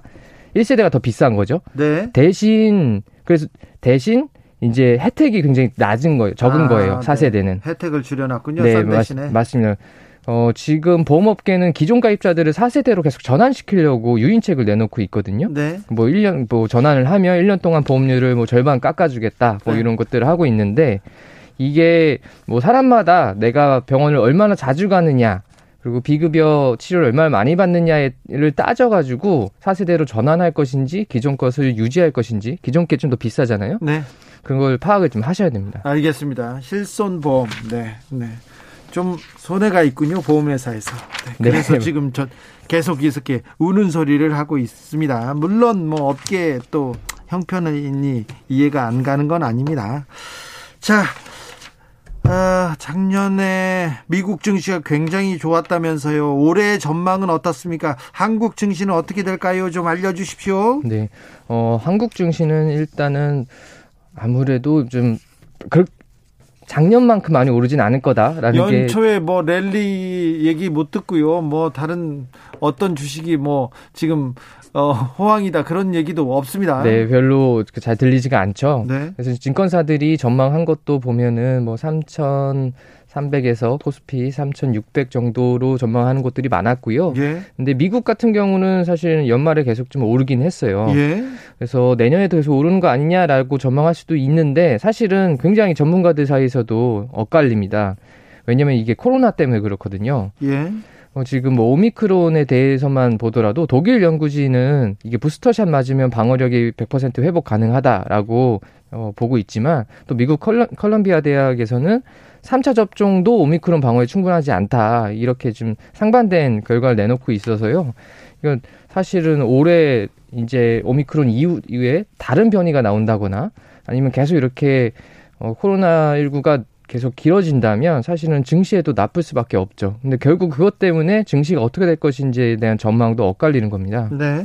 그런데 오른다는 전망이 좀 많은가 봐요?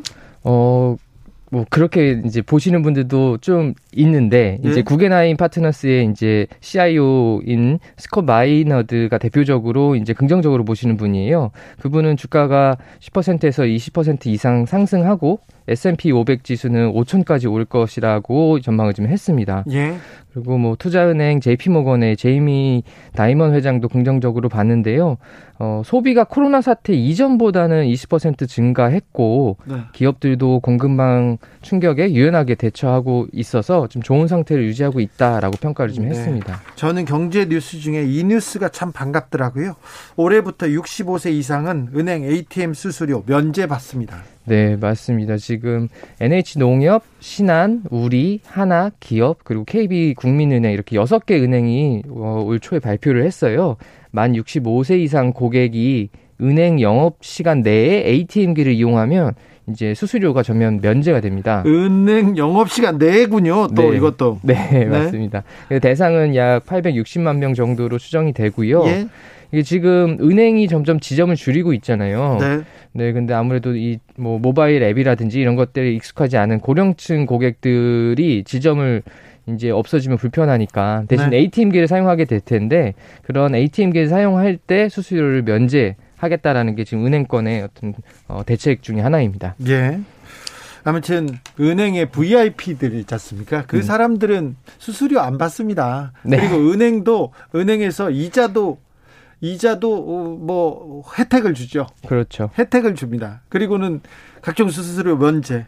그런데 가난한 사람한테는 이렇게 수수료 받고 시간도 정해놓고 맞습니다. 이게 뭐 자본주의 시장 경제에서 어쩔 수 없다지만 좀 이런 부분 65세 이상을 위해서 이런 좀 혜택을 내주는 거는 은행이 돈 많이 벌잖아요. 그러니까 네. 혜택을 내놓는 건 좀 어, 당연한 일인데 좀 감사한 일인데 이런 좀 어, 제도 계속 좀 만들어 주셨으면 합니다. 대선 때 대선 후보들이 이런 공약 막 내면 잘 음.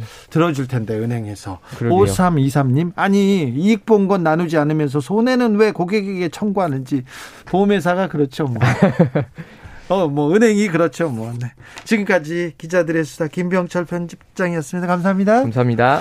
교통정보센터 다녀올게요. 김민희 씨.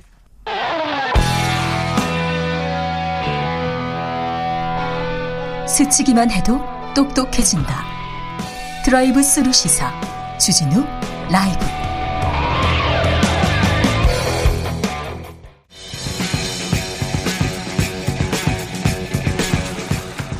명불허전 여야의 토크 맹수 둘이 뭉쳤습니다. 여당 야당 크로스 원기옥. 오늘은 특별하게 조합해봤습니다. 여야의 토크 강자입니다. 여당 대표 전재수 더불어민주당 의원 어서 오세요. 예, 전재수입니다. 안녕하십니까. 야당 대표 김재원 국민의힘 최고위원 어서 오십시오. 안녕하세요. 아 이거 왜 또? 왜, 왜 이렇게 힘이 빠지겠어요? 새롭게 새롭게 시작했는데. 아, 잘 모르시는데 제가 이래 목소리가 나직해지면 힘이 넘칠 때 이렇습니다. 아 그렇습니까? 어, 또 새롭게 시작해서 너무 목소리가 세게 나올까 싶어서 네, 이렇게. 네. 강기정 전 의원은 이재명 후보 호남행 동행해가지고 이재명 후보 뒤에서 사진을 팍 박았더라고요. 부산 선대위 상임 선대위원장 전재수 의원님, 예. 어, 부산의 상황은 어떻습니까? 부산은 늘 어려운 곳입니다. 늘 어렵습니다. 예, 지금도 어렵고요. 네. 뭐 얼마나 어려운지 18개 지역구 중에서 지난 총선 때단 3명만 살아남았지 않습니까? 아니 그런데 네. 노무현을 배출하고 네. 네. 문재인을 배출하고 네. 뭐 그런 부산에서 왜 민주당이 그렇게 어렵습니까? 그러니까 그렇게 했기 때문에 노무현 문재인이라는 걸출한 우리 지도자 두 분이 있었기 때문에 그나마 어, 민주당이 지난 총선에서 어, 당선자는 3명밖에 없었지만 네. 어, 출마하신 우리 민주당 후보자들의 평균 득표율이 40%까지 간 겁니다. 네. 1990년 1월 22일 날 3당 합당이 되고 난 뒤에 네. 민주당 후보자들의 평균 득표율이 16% 17% 이랬거든요. 네. 30년 동안 많은 사람들이 도전하고 희생하고 도전하고 떨어지고 그 과정을 거치면서 지금은 40%까지 온 거죠. 그나마. 네. 네. 낙선 전재수의 그 헌신이 있어서 그만큼 간 것도 있습니다. 특히 PK 민심은 어떻습니까? 김재현 최고위원님? 어, 저희들은 뭐, 어, 여전히 정권 교체를 원하는 그 대다수, 어, 시도민들이, 어, 이번 선거에서 반드시 정권 교체를 이루어야 된다. 이런, 어, 의지가 강하죠. 그런 분들이 많고. 네. 알겠습니다. 윤석열 후보가 선대위 해산을 발표했습니다. 김종인 위원장과의 결별. 자, 새롭게 출발하겠다. 청년들로, 그리고 초심으로 돌아가겠다. 자, 이제 이제 윤석열 선대위는 이제 나라 오를 일만 남았습니까? 어, 일단, 이, 저, 지금 뭐, 우리가 원래, 원래 그 용의 주도하게 이런 모습을 보이기 위해서 한 것은 아니지만, 네. 뭐, 약간의 우발적인 사건도 있었지만, 결과적으로 이렇게, 어, 이제 선대위를 해산하고 단촐하게 선거대책본부로, 어, 구성을 하면서 실무진들과 직접적으로 일대일로 전부 일을 할 수 있게 이렇게 만들고 있거든요. 그렇게 되면 어, 훨씬 날렵하게 이제 현장 대응 능력도 더 생길 것이고 어, 또 국민들 국민들께 좀 신뢰 받을 수 있는 그런 모습을 좀 더 보일 수 있다 이렇게 자신하고 있습니다. 그런 어, 앞으로 그 잘 해나가면 신뢰를 다시 회복할 것인데 뭐 그렇게 하지 않는다면 어, 이 또 당내 분란의 모습만 보일 수 있기 때문에 그것은 뭐 저희들이 어, 상당히 저 어, 앞으로 노력하는 여하에 따라서 네. 결과는 달라지리라고 생각합니다. 노력 여하에 따라서 이 당내 분란, 네, 결과는 달라질 것이다 얘기하시는데 어떻게 보셨습니까, 전재수 의원님께서는? 그러니까 경쟁하는 상대 정당을 향해서 뭐 이렇쿵 저렇쿵 말씀드리기가 조금은 조심스럽습니다만은 그럼에도 불구하고 국민의 한 사람으로서 좀 한 말씀 드리지 않을 수가 없는데 에, 사실은 국민들이 관심이 있는 것은 이것도 선거 캠페인의 과정이거든요. 네. 국민들이 국민의힘 최근 이 혼란 상황을 보면서 관심이 있는 것은 뭐냐면 아 국민의힘이 또는 윤석열 후보가 집권을 했을 때 집권을 했을 때의 모습을 어, 떠올리게 되거든요. 그러니까 지금 선거 캠페인을 무슨 1년, 2년 하는 것도 아니고 선거대책위원회가 어, 국가를 경영하는 것에 비하면 100만 분의 1, 1000만 분의 1밖에 안 되는 그런 조직인데 이것조차도 질서정연하게 이좀 좀 위기 관리 능력을 발휘하고 윤석열의 정치력과 리더십을 발휘하지 못하는 것이라면 정말 국가를 맡겼을 때 이 나라가 어디로 갈 것인지 이런 걱정들을 사실은 국민들이 하는 거죠. 그런 측면에서 볼 때 윤석열 후보의 어떤 리더십, 정치력 또는 위기 관리 능력에 대해서 우리 국민들께서 굉장한 의구심을 가지게 되는 그런 이제 사건이었다. 이렇게 보는 것이죠. 윤석열의 정치력 어떻게 보십니까? 윤석열의 정치력은 이제 지금까지 정치 신인으로서 네. 어, 좀 어, 국민들이 윤석열에 대해서 어, 정권 교체의 상징으로서 정치판으로 불러낼 때 그 모습이 조금 희석된 면은 있어요. 그것은 아마 대선 어, 당내 경선을 거치고 지금은 또 민주당으로부터 악의적인 그 공격을 받고 이러는 과정에서 많이 어, 그런 면이 생겼는데요. 이것은 이제 스스로 앞으로 그 이번 그 선대위 재편을 통해서 스스로의 모습으로 다시 등장할 수 있는 계기가 될 수 있다고 생각하고요. 네. 그렇게 되면 어, 뭐 저는 뭐 충분히 네. 이전의 신뢰를 회복할 수 있으리라고 봅니다. 아직도 승리 자신하십니까? 어, 당연하죠. 네. 그리고 이번 선거는 우리 국민의힘 후보가 이길 수밖에 없어요. 이길 수밖에 없는 선거입니까? 예, 그럼요. 그리고 이제 다만 다소 주춤한 네. 상태에 있는데 네. 어, 원래 이렇게 어, 선거 국면에서 좀 출렁거림이 있고 그것을 어떻게 극복해 나가느냐 이것을 보고 국민들이 희망을 얻는 거지 어뭐 이 조금씩 그 그저 겉포장만 좀 해서 국민들에게 약간의 속임수 뭐 그런 어 모습으로 등장해서 신뢰를 얻을 수는 없거든요. 선거 때 선거 때 굉장히 조금 당내 분위기가 안 좋고 꼭 질 것 같은 당이 뭐 다른 결과를 낸 적도 있습니다. 그래서 민주당도 긴장을 하고 있죠. 그렇죠. 그 그런 경우가 어떤 경우냐면 어, 이게 망조가 들더라도, 망조가 들더라도 후보의 어떤 정책적인 역량, 어, 또는 후보의 어떤 리더십, 또는 후보의 어떤 철학과 또 비전, 이런 것이 준비가 돼 있을 때는 네. 망조가 잠시 들었더라도 다시 바닥을 다지고 반등을 해가지고 이기는 경우가 있습니다. 근데 조금 전에 우리 김재원 최고께서 그 민주당의 악의적 공격 때문에 지금 뭐 어려운 처지에 좀 처한 측면이 있다 이 말씀을 하셨는데 그거 잘못 보시는 거죠. 왜냐하면 민주당이 없는 거 만들어 가지고 공격한 게 아니거든요. 그 윤석열 후보가 허구한 날 말실수하고 망언을 망언으로 듣고 또 김건희 씨 허위 이력, 허위 경력, 이력과 경력을 부풀리고 또 허위 수상 실적, 또 수상 실적 부풀리고 이거 없는 거를 민주당이 만들어 가지고 악의적으로 공격한 게 아니지 않습니까? 그렇기 때문에 사실은 이번 문제도 마찬가지예요. 선거 대책위원회 가지고 난리를 치는데 사실 문제 근원적이고도 근본적인 문제의 핵심은 윤석열 후보 본인이죠. 왜 선대위를 가지고 난리를 칩니까? 그런 게 아니죠. 근데 이제 그동안 보면 우리 전재수 의원님 저렇게 말씀하시지만 그 민주당이 제기한 의혹의 대부분은 사실이 아니었거든요. 아니면 과장하거나 아니면 부풀리거나 그리고 특히 그 대통령 후보인 윤석열 후보 또 그 부인인 김건희 씨한테 어 국가의 수사기관을 총동원해서 없는 죄도 뒤집어 씌우려고 얼마나 노력을 했습니까?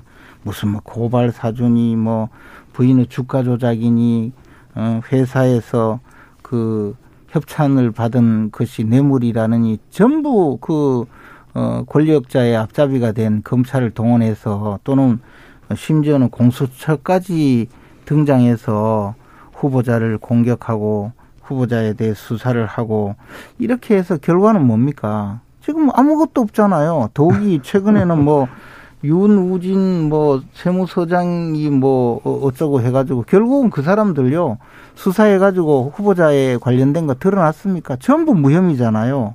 이런 것이 뭐냐면 바로 국가기관 수사기관을 총동원해서까지 없는 죄를 뒤집어 씌우려 하다가 이제 실패한 거거든요. 근데 그 과정에서 얼마나 피해를 입었습니까?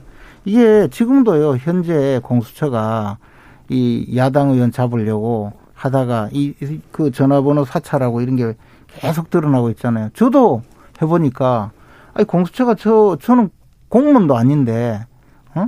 두 번이나 사찰을 했고 저는 공수처에서요? 예, 더욱이 저는 그 외에 곧 밝히겠지만 공수처뿐만 아니라 더 무시무시한 기관에서 또 저를 어 그 저 사찰을 했어요. 근데 윤석열 검찰이 김재원 최고위원 엄청 수사했어요. 아니 그때는 그때는 당연히 제가 수사를 받았는데 지금은 아무런 수사도 안 받는 상황에서 예 그리고 공수처가 왜왜 저를 저 어, 뒷조사를 합니까? 그리고 아니. 검찰에서 한 거, 경찰에서 한 거는 또 수도 없어요. 그래서 제가 이걸 보여줬더니, 우리, 저, 우리 저 같이 선거 담당하고 있는 모 의원이 저보고, 아니, 이런 범죄자였나고 웃더라고요, 저보고. 아니, 지금 무슨 이야기를 하려고 하냐면, 이렇게 선거 국면에서 온갖 죄를 뒤집어 씌우려고 하는 그 수사기관의 어? 그 부당한 개입이 지금 그 그걸 통해서 이, 이 민주당 의원들이 정말 나라 떠나갈 듯이 떠들었잖아요. 근데 전부 거짓말로 드러났거든. 거기다가 지금 마지막으로 네. 그또 검찰은 이재명 후보자에 대해서는 전혀 수사를 하지 않아요. 이런 편파적인 나라에서 무슨 지금 그 저 공정한 어, 선거가 되겠습니까? 저도 그러면은 저 지금 윤석열 후보이 난리가 나 있는데 이 모든 것은 이 문재인 정부 또는 민주당이 수사기관 총동원해가지고 뭐 그 피해 때문에 그렇게 됐다는 그 뭐 좀 비약해서 말씀을 드리자면 그런 것 같은데 그러니까 문제의 심각성 또 문제의 본질을 지금 제대로 파악을 못 하고 있는 거예요. 자 사찰이라고 말씀을 하시는데 이게 사찰이면 윤석열 후보가 검찰총장하고 서울중앙지검장 하면서 282만 건의 사찰을 한 겁니다. 이건 지난 수십 년 동안 정보통신, 아, 전기통신사업법 83조 3항에 의해 가지고 없애야 될 관행을 정치권이 법 개정도 안 하고 그 내몰라라 하고 있다가 지금 이거를 그 단순한 통신 조회를 이거를 사찰로 이렇게 몰면은 어느 국민이 이걸 동의를 하겠습니까? 그러니까 우리 김정은 최고께서도 문제를 바라보고 현상을 바라보는 그것이 지금 윤석열 후보 닮아가는 것 같아요. 예를 들면은 무식한 삼류 바보들 모아가지고 저기 뭐야 저 나라 엉망으로 만들었다. 아니 무식한 삼류 바보면 윤석열 후보는 문재인 정부 사람 아닙니까? 그런 아니, 식으로 그, 이제 그거는 이제 장하성. 예, 그러니까 그렇게 하면 안 되고요.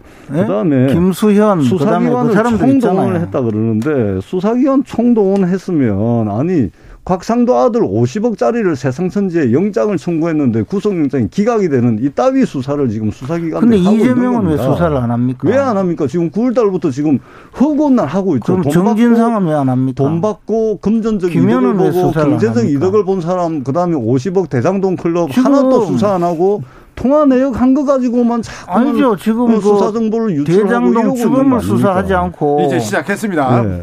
그러니까 네. 우리 김재원 최고께서도 자. 문제 본질을 지금 제대로 뭐가 문제인지를 알지를 못하는 네, 거예요. 그러니까 몰라요. 지금 난리가 나는 거예요. 아유, 당연히 알죠. 네. 이것은 아무튼 검찰도 어, 공수처도 똑바로 해야 됩니다. 그죠? 아니, 검찰, 검찰은 검찰은 지금 돈 받은 사람 수사해야죠. 금전적 이득 본 사람 수사를 해야죠. 그렇죠. 검찰이 네. 언제부터 이렇게 망가진 겁니까? 검찰이 이제 윤석열을 어, 윤석열 검찰총장이 조국을 수사하고 난 다음에 윤석열에게 더 이상 수사권을 맡기면 안 되겠다 해서 수사 잘하는 검사들은 다 지방으로 쫓아내거나 아니면 수사를 할 수 없는 부서로 쫓아내고 그리고는 권력자의 충견 노릇을 아이고, 하는 또저 얘기 나오셨어요. 실력 없는 검사들을 데려다 놓는 바람에 결국에는 지금은요 검찰이 어, 검찰이나 공수처나 차라리 조선시대 포졸로 수사를 맡기면 더 열심히 잘할 거예요. 임기가, 임기가 보상돼 있었음에도 불구하고 자신의 개인적인 정치적 출세를 위해서 어 임기 그만두고 어, 어 검찰총장을 그만두고 나와가지고 임명장 준 사람 배신하고 야당의 대선 후보가 돼 있는 윤석열 총장이 정치적 중립성의 의무를 지지 않고 대선에 출마하면서 자, 검찰이 이렇게 된 겁니다. 넘어가겠습니다. 네. 자, 어, 와인 삼고철여 김재원 김재원 최고위원님 와인 삼고철을 어찌합니까? 7910님께서 말씀하셨습니다. 김종인 위원장이 자리를 떠난다고 해서 가만히 있을 분은 아니신데요. 어찌하지요? 김종인 위원장께서 지금은 좀 조금 그, 그 서운한 말씀을 하셨지만 그러나 그분이 여전히 네. 정권 교체에 대한 열망이 강하신 분이거든요. 네. 그렇, 그렇기 때문에 또 어, 뭐 저희들을 도와주실 수 있는 기회가 있을 겁니다. 어제까지는 김종인 위원장께서 정권 교체에 대한 열망이 있었는지는 모르겠습니다. 그럴 수 있습니다. 그런데 오늘부터는 정권 교체가 아니고 후보 교체에 오히려 더 관심이 많을 것 같아. 뭐 그거는 그렇게 봅니다. 생각하실 거고 한데 왜냐하면 저뭐 모실 때는 언제고 이렇게 사람 대접도 이렇게, 이렇게 해가지고 말이야 내쳐버리고 아니 자기 문제죠 윤석열 후보 본인 문제를 왜 김종인 위원장한테 다 덮어 씌워가지고 선대위를 해체를 하고 합니까? 자, 김재원 최고위원님, 이준석 대표는 가만히 있을까요? 어, 이준석 대표도 당 대표로서 네. 우리 당의 그 대선 승리를 위해서 어, 역할을 하시겠다고 수없이 이야기했고 그 실제로 그 지금 그렇게 될 겁니다. 다만 지금 이제 이준석 대표는 지금 하고 있는 자신의 그, 그 말씀 내지는 저 여러 가지 그그 그 뭐 행보라 그럴까요? 네. 그런 것이 어 대선에 도움된다고 생각하고 하시는데 자 윤석열 후보에 대한 비판이나 비난이 지금 다 대선을 위해서 대선 행보를 위해서 도움이 된다 이렇게 생각하나요? 뭐 비판이나 비난이라고 생각하지 않고 좀 잘 되라고 잘 되라고 하시는 이야기하는 거죠. 네. 근데 이제 그 점에 대해서 예. 또 생각이 다른 분들은 아 그러지 않았으면 하고 바라는 것이 있는 거고 그런 거지. 이 뭐 우리 당 대표가 뭐 다른 마음으로 그러시겠습니까? 네. 저희들은 참 고맙습니다. 최근 한 보름 정도 우리 이준석 대표께서는 이재명 후보나 민주당에 대해서는 한 말씀도 안 하시더라고요. 정말 고맙습니다. 네. 감사하게 보고 있습니까? 예. 앞으로 자 오늘 이제 새롭게 이렇게 태어난다고. 근데, 근데, 아무리 그래도 그렇지 그래 야당 대표한테 그런 식으로 말씀하시면 아니 되겠어요? 고마운 일이죠. 저 이준석 대표가 비유라든지 말씀을 얼마나 잘하세요. 그런데 이재명 후보나 민주당에 대해서는 한 말씀도 안 하시니까 저희들 입장에서 너무 고맙죠. 사실. 아, 네, 그렇습니까? 바빠서. 어? 바빠서. 바빠서. 권영세 위원장, 네. 권영세 위원장은 어, 이 문제를 잘 타겨 타개하고 이렇게. 어, 원팀을 꾸릴 수 있을까요? 그렇습니다. 가장 네. 합리적이고 또 경험도 많으시고 적임자가 같습니까? 그렇습니다. 후보하고도 또 잘 또 의사소통이 잘 되는 분이니까. 네. 또 검사 출신입니다. 어 근데 뭐 검찰에 서 한 10여 년 근무하고 네. 정치권에 온 지 벌써 20년이 넘었는데 네네. 그걸 뭐 검사 출신이라고 이야기할 수 있습니까? 민주당에서 얘기를 하고 있어가지고 민주당이야 뭐 뭐든지 그냥 뭔가 생트집 잡는 당이기 때문에 그 민주당에서 이야기하는 것은 다 거꾸로 들으면 됩니다. 저희들도 그렇게 그... 이야기하려면 그 외교관 출신이라고는 왜 안 합니까? 주중 대사를 지냈는데 아니 그러니까 저희들도 어 대통령 선거에서 경쟁하고 있는 파트너죠. 네. 그러니까 자꾸만 민주당은 무슨 없는 죄 덮어 씌우는 정당, 뭐 생터집 잡는 정당 이게 아니고요. 어, 경쟁하고 있는 정당으로서 좀 존중해 주십사 하는 네. 말씀을. 아니 뭐 야당이 뭐 야당 대접을 해야 대우를 음. 해야 존중을 하지 뭐 그냥 못 잡아 먹어서 맨날 이래 저 사찰이나 하고 어 그러니까 잡아먹어봐요 별 맛이 없을 것 같아서 예. 잡아먹지 않습니다 왜 잡아먹습니까 8804님이 정권 교체를 바라는 30대 청년입니다 윤석열 후보만 보고 있었는데 최근에는 아, 뭐 유튜브를 보니까 안철수 후보가 많이 나아졌다고 생각이 많구나 이런 아, 생각을 들었습니다. 정권 교체 윤석열 후보만 할 수 있는 게 아니란 걸 좀 깨닫게 됐는데요. 안철수 후보의 부상 어떻게 보고 있습니까? 근데 이제 저 지금 우리 저 젊은 청년께서 청년 애청자께서 그런 말씀을 하시니까 저희들은 참더 어, 분발해야 되겠다는 생각을 하는데요. 그러나 우리 안철수 어, 후보께서는 사실은 지난번 서울시장 선거에 나올 때도 어, 대선에는 나오지 않겠다고 약속을 하셨고 그런데 이제 지금 와서는 뭐 서울시장이 당선되면 대선에 나오지 않기로 했다라고 네네. 네. 말씀을 하시었는데 그거는 뭐 하나만한 이야기죠. 그리고 어 지금도 정권 교체를 위해서 자신이 역할을 하겠다고 하면서 나오셨지만 우리가 안철수 후보의 과거 정치를 여러 번 봤지 않습니까? 그래서 어 야권의 후보는 윤석열이 가장 그 정권 교체를 이룰 수 있는 후보이고 또 안철수 후보께서 그동안 보여주신 그런 정치적 궤적은 어 지금도 어 그냥 그냥 제3의 후보로서 어, 나타 나와서 계시는 거지 3등이 정체 정그 정권 교체의 그 주역이 될 수는 없거든요. 그런데 늘 3등을 하시고 어, 결국에는 이제 어, 주류 정치 주된 정치의 그 흐름을 조금씩 혼란시키는 역할을 어, 하셨죠. 그래서 저는 이번 대선에서도 안철수 대표께서는 결국은 3등이실 거라고 그렇게 생각합니다. 아, 출마한다고 보십니까? 단일화는 안 되고? 끝까지 가신다면 3등일 거라고 음. 봅니다. 예. 이거 사실은 저희들이 누구나 제일 싫어하는 게 예측 가능하지 않은 상황을 제일 싫어하죠. 네. 그런 측면에서 좀 예측 가능한 것을 저희들은 이제 선호하고 예. 그런 측면에서 윤석열 후보가 어, 좀 반등을 해서 안철수 후보가 어, 정권 교체 새로운 대안으로 떠오르지 않는 것이 저희들 아, 입장에서는 어뭐 좋겠다 이런 기대를 윤석열 후보가 좀 반등해야 됩니까? 예, 좀 예, 열심히 예, 해야 됩니까? 그래서 안철수 후보에 대해서는 지난 10년 동안 뭐 볼 거 안 볼 거 우리 국민들이 다 봤습니다. 네. 너무 잘 알고 있죠. 그래서 윤석열 후보가 잠시 주춤하고 있는데 그 틈을 이제 안철수 후보가 이제 등장을 했는데 잠시 잠깐 반짝하는 국면이다. 아. 아, 그렇게 보고 있고 아마 뭐 다음 주나 돼서 여론조사가 나오겠지만 아마 이제 윤석열 후보의 위기는 어 보수 유권자들의 위기로 받아들일 가능성이 많습니다. 아, 그, 그래요? 예, 그럼요. 그래서 어, 바닥을 찍고 어, 더 이상 지지율이 더 빠지지 않는 그런 결과들이 나오면 결국은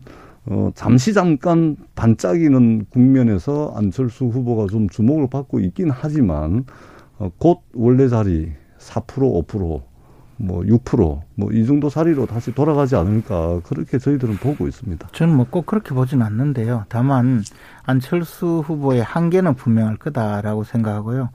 또 그 결국 이 저 정권 교체에 본인이 그 걸림돌이 된다고 생각을 하시면 뭐 충분히 또 어 저 정권 교체의 큰 대업을 완성하는 그런 쪽으로 함께 하시지 않을까 저는 뭐 그렇게 생각합니다. 저는 안철수 대표께서 후보께서 지난 10여 년간을 저희 당에서도 함께 했던 적이 있는데 어 그런 어떤 역사적 대의 명분이나 어, 그런 것에 따라서 정치를 하는 게 아닙니다. 안철수 후보는 봐왔잖아요. 그렇기 때문에 자기에게 이익이 되는지 안 되는지, 자기가 최종 후보가 되는지 안 되는지, 또는 자신을 통한 정권 교체에만 관심이 있을 것이지, 뭐 그런 이제 장황한 어떤 대의명분, 이것에 따라서 안철수 후보가 나름 10년 이상의 정치를 해왔는데 그런 결정을 김재훈 최고위원님 동의하시죠?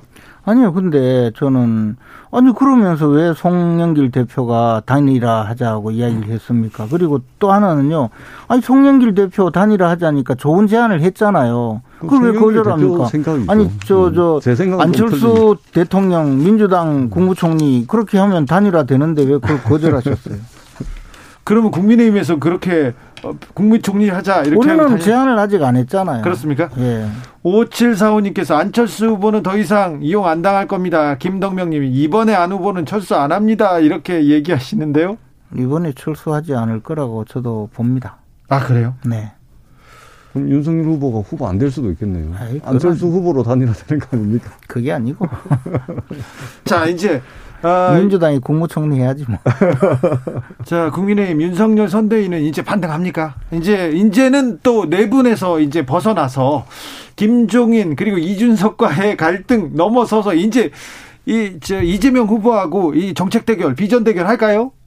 어, 뭐 그렇게 해야죠. 그렇게 할 겁니다. 그리고 또 어, 윤석열 후보의 진면목을 보여주면서 국민들의 신뢰를 회복하는 일에 이제 매진해 나갈 것입니다. 오늘 제일 반가웠던 이야기가 이제 실무자들에게 네. 예, 토론회를 검토해라 네네. 이렇게 지시를 내렸다라는 적극적으로 나오겠다고 합니다. 예, 예, 말씀인데 이제 좀 그랬으면 좋겠습니다. 이제 좀 빨리 좀 수습하고 우리가 다가올 미래 5년의 국가 지도자를 뽑는 선거입니다. 네. 우리 국민들께서 충분한 정보를 가지고 비교 검증, 비교 검토할 수 있는 그런 토론회를 좀 많이 좀, 좀 과다할 정도로 많이 자주 어, 그렇게 좀 만들었으면 좋겠다. 토론 준비 됐죠?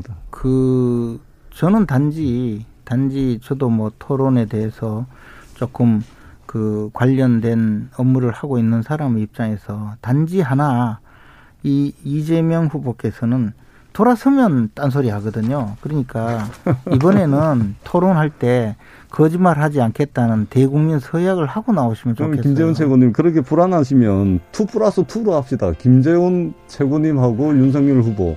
이재명 후보와 전재수. 아, 이것도 좋은 제안이네요. 합시다. 왜 불안하시죠? 좋은 제안이네요. 아니, 네. 주진우 라이브 사세요. 그거는, 그거는, 저, 우리가 어디 감히 거기 낍니까? 그 대신에. 아니, 너무 불안해 하시는 거 같아요. 아니, 뭐 불안할 게 뭐 있어요. 네. 거, 거짓말, 거짓말 안 하겠다고 서약이나 하면 되지. 뭐, 조금 뭐, 뭐 하루에 12번씩 더 말 바꾸고 거짓말 하시니 아니, 그러니까 그것조차도 TV 토론을 통해서 국민들께 보여드리면 되는 겁니다. 마칠 예. 시간 됐습니다. 아니, 전, 근데 그 전, 토론이 안 되잖아요. 거짓말 하는데. 자, 전재수, 김재원, 김재원, 전재수 두 분 감사합니다. 예, 고맙습니다. 고맙습니다. 초이의 리셋 들으면서 주진우 라이브 여기서 인사드리겠습니다. 오늘 돌발 퀴즈 정답은 매머드였습니다. 매머드. 저는 내일 오후 5시 5분에 돌아오겠습니다. 지금까지 주진우였습니다.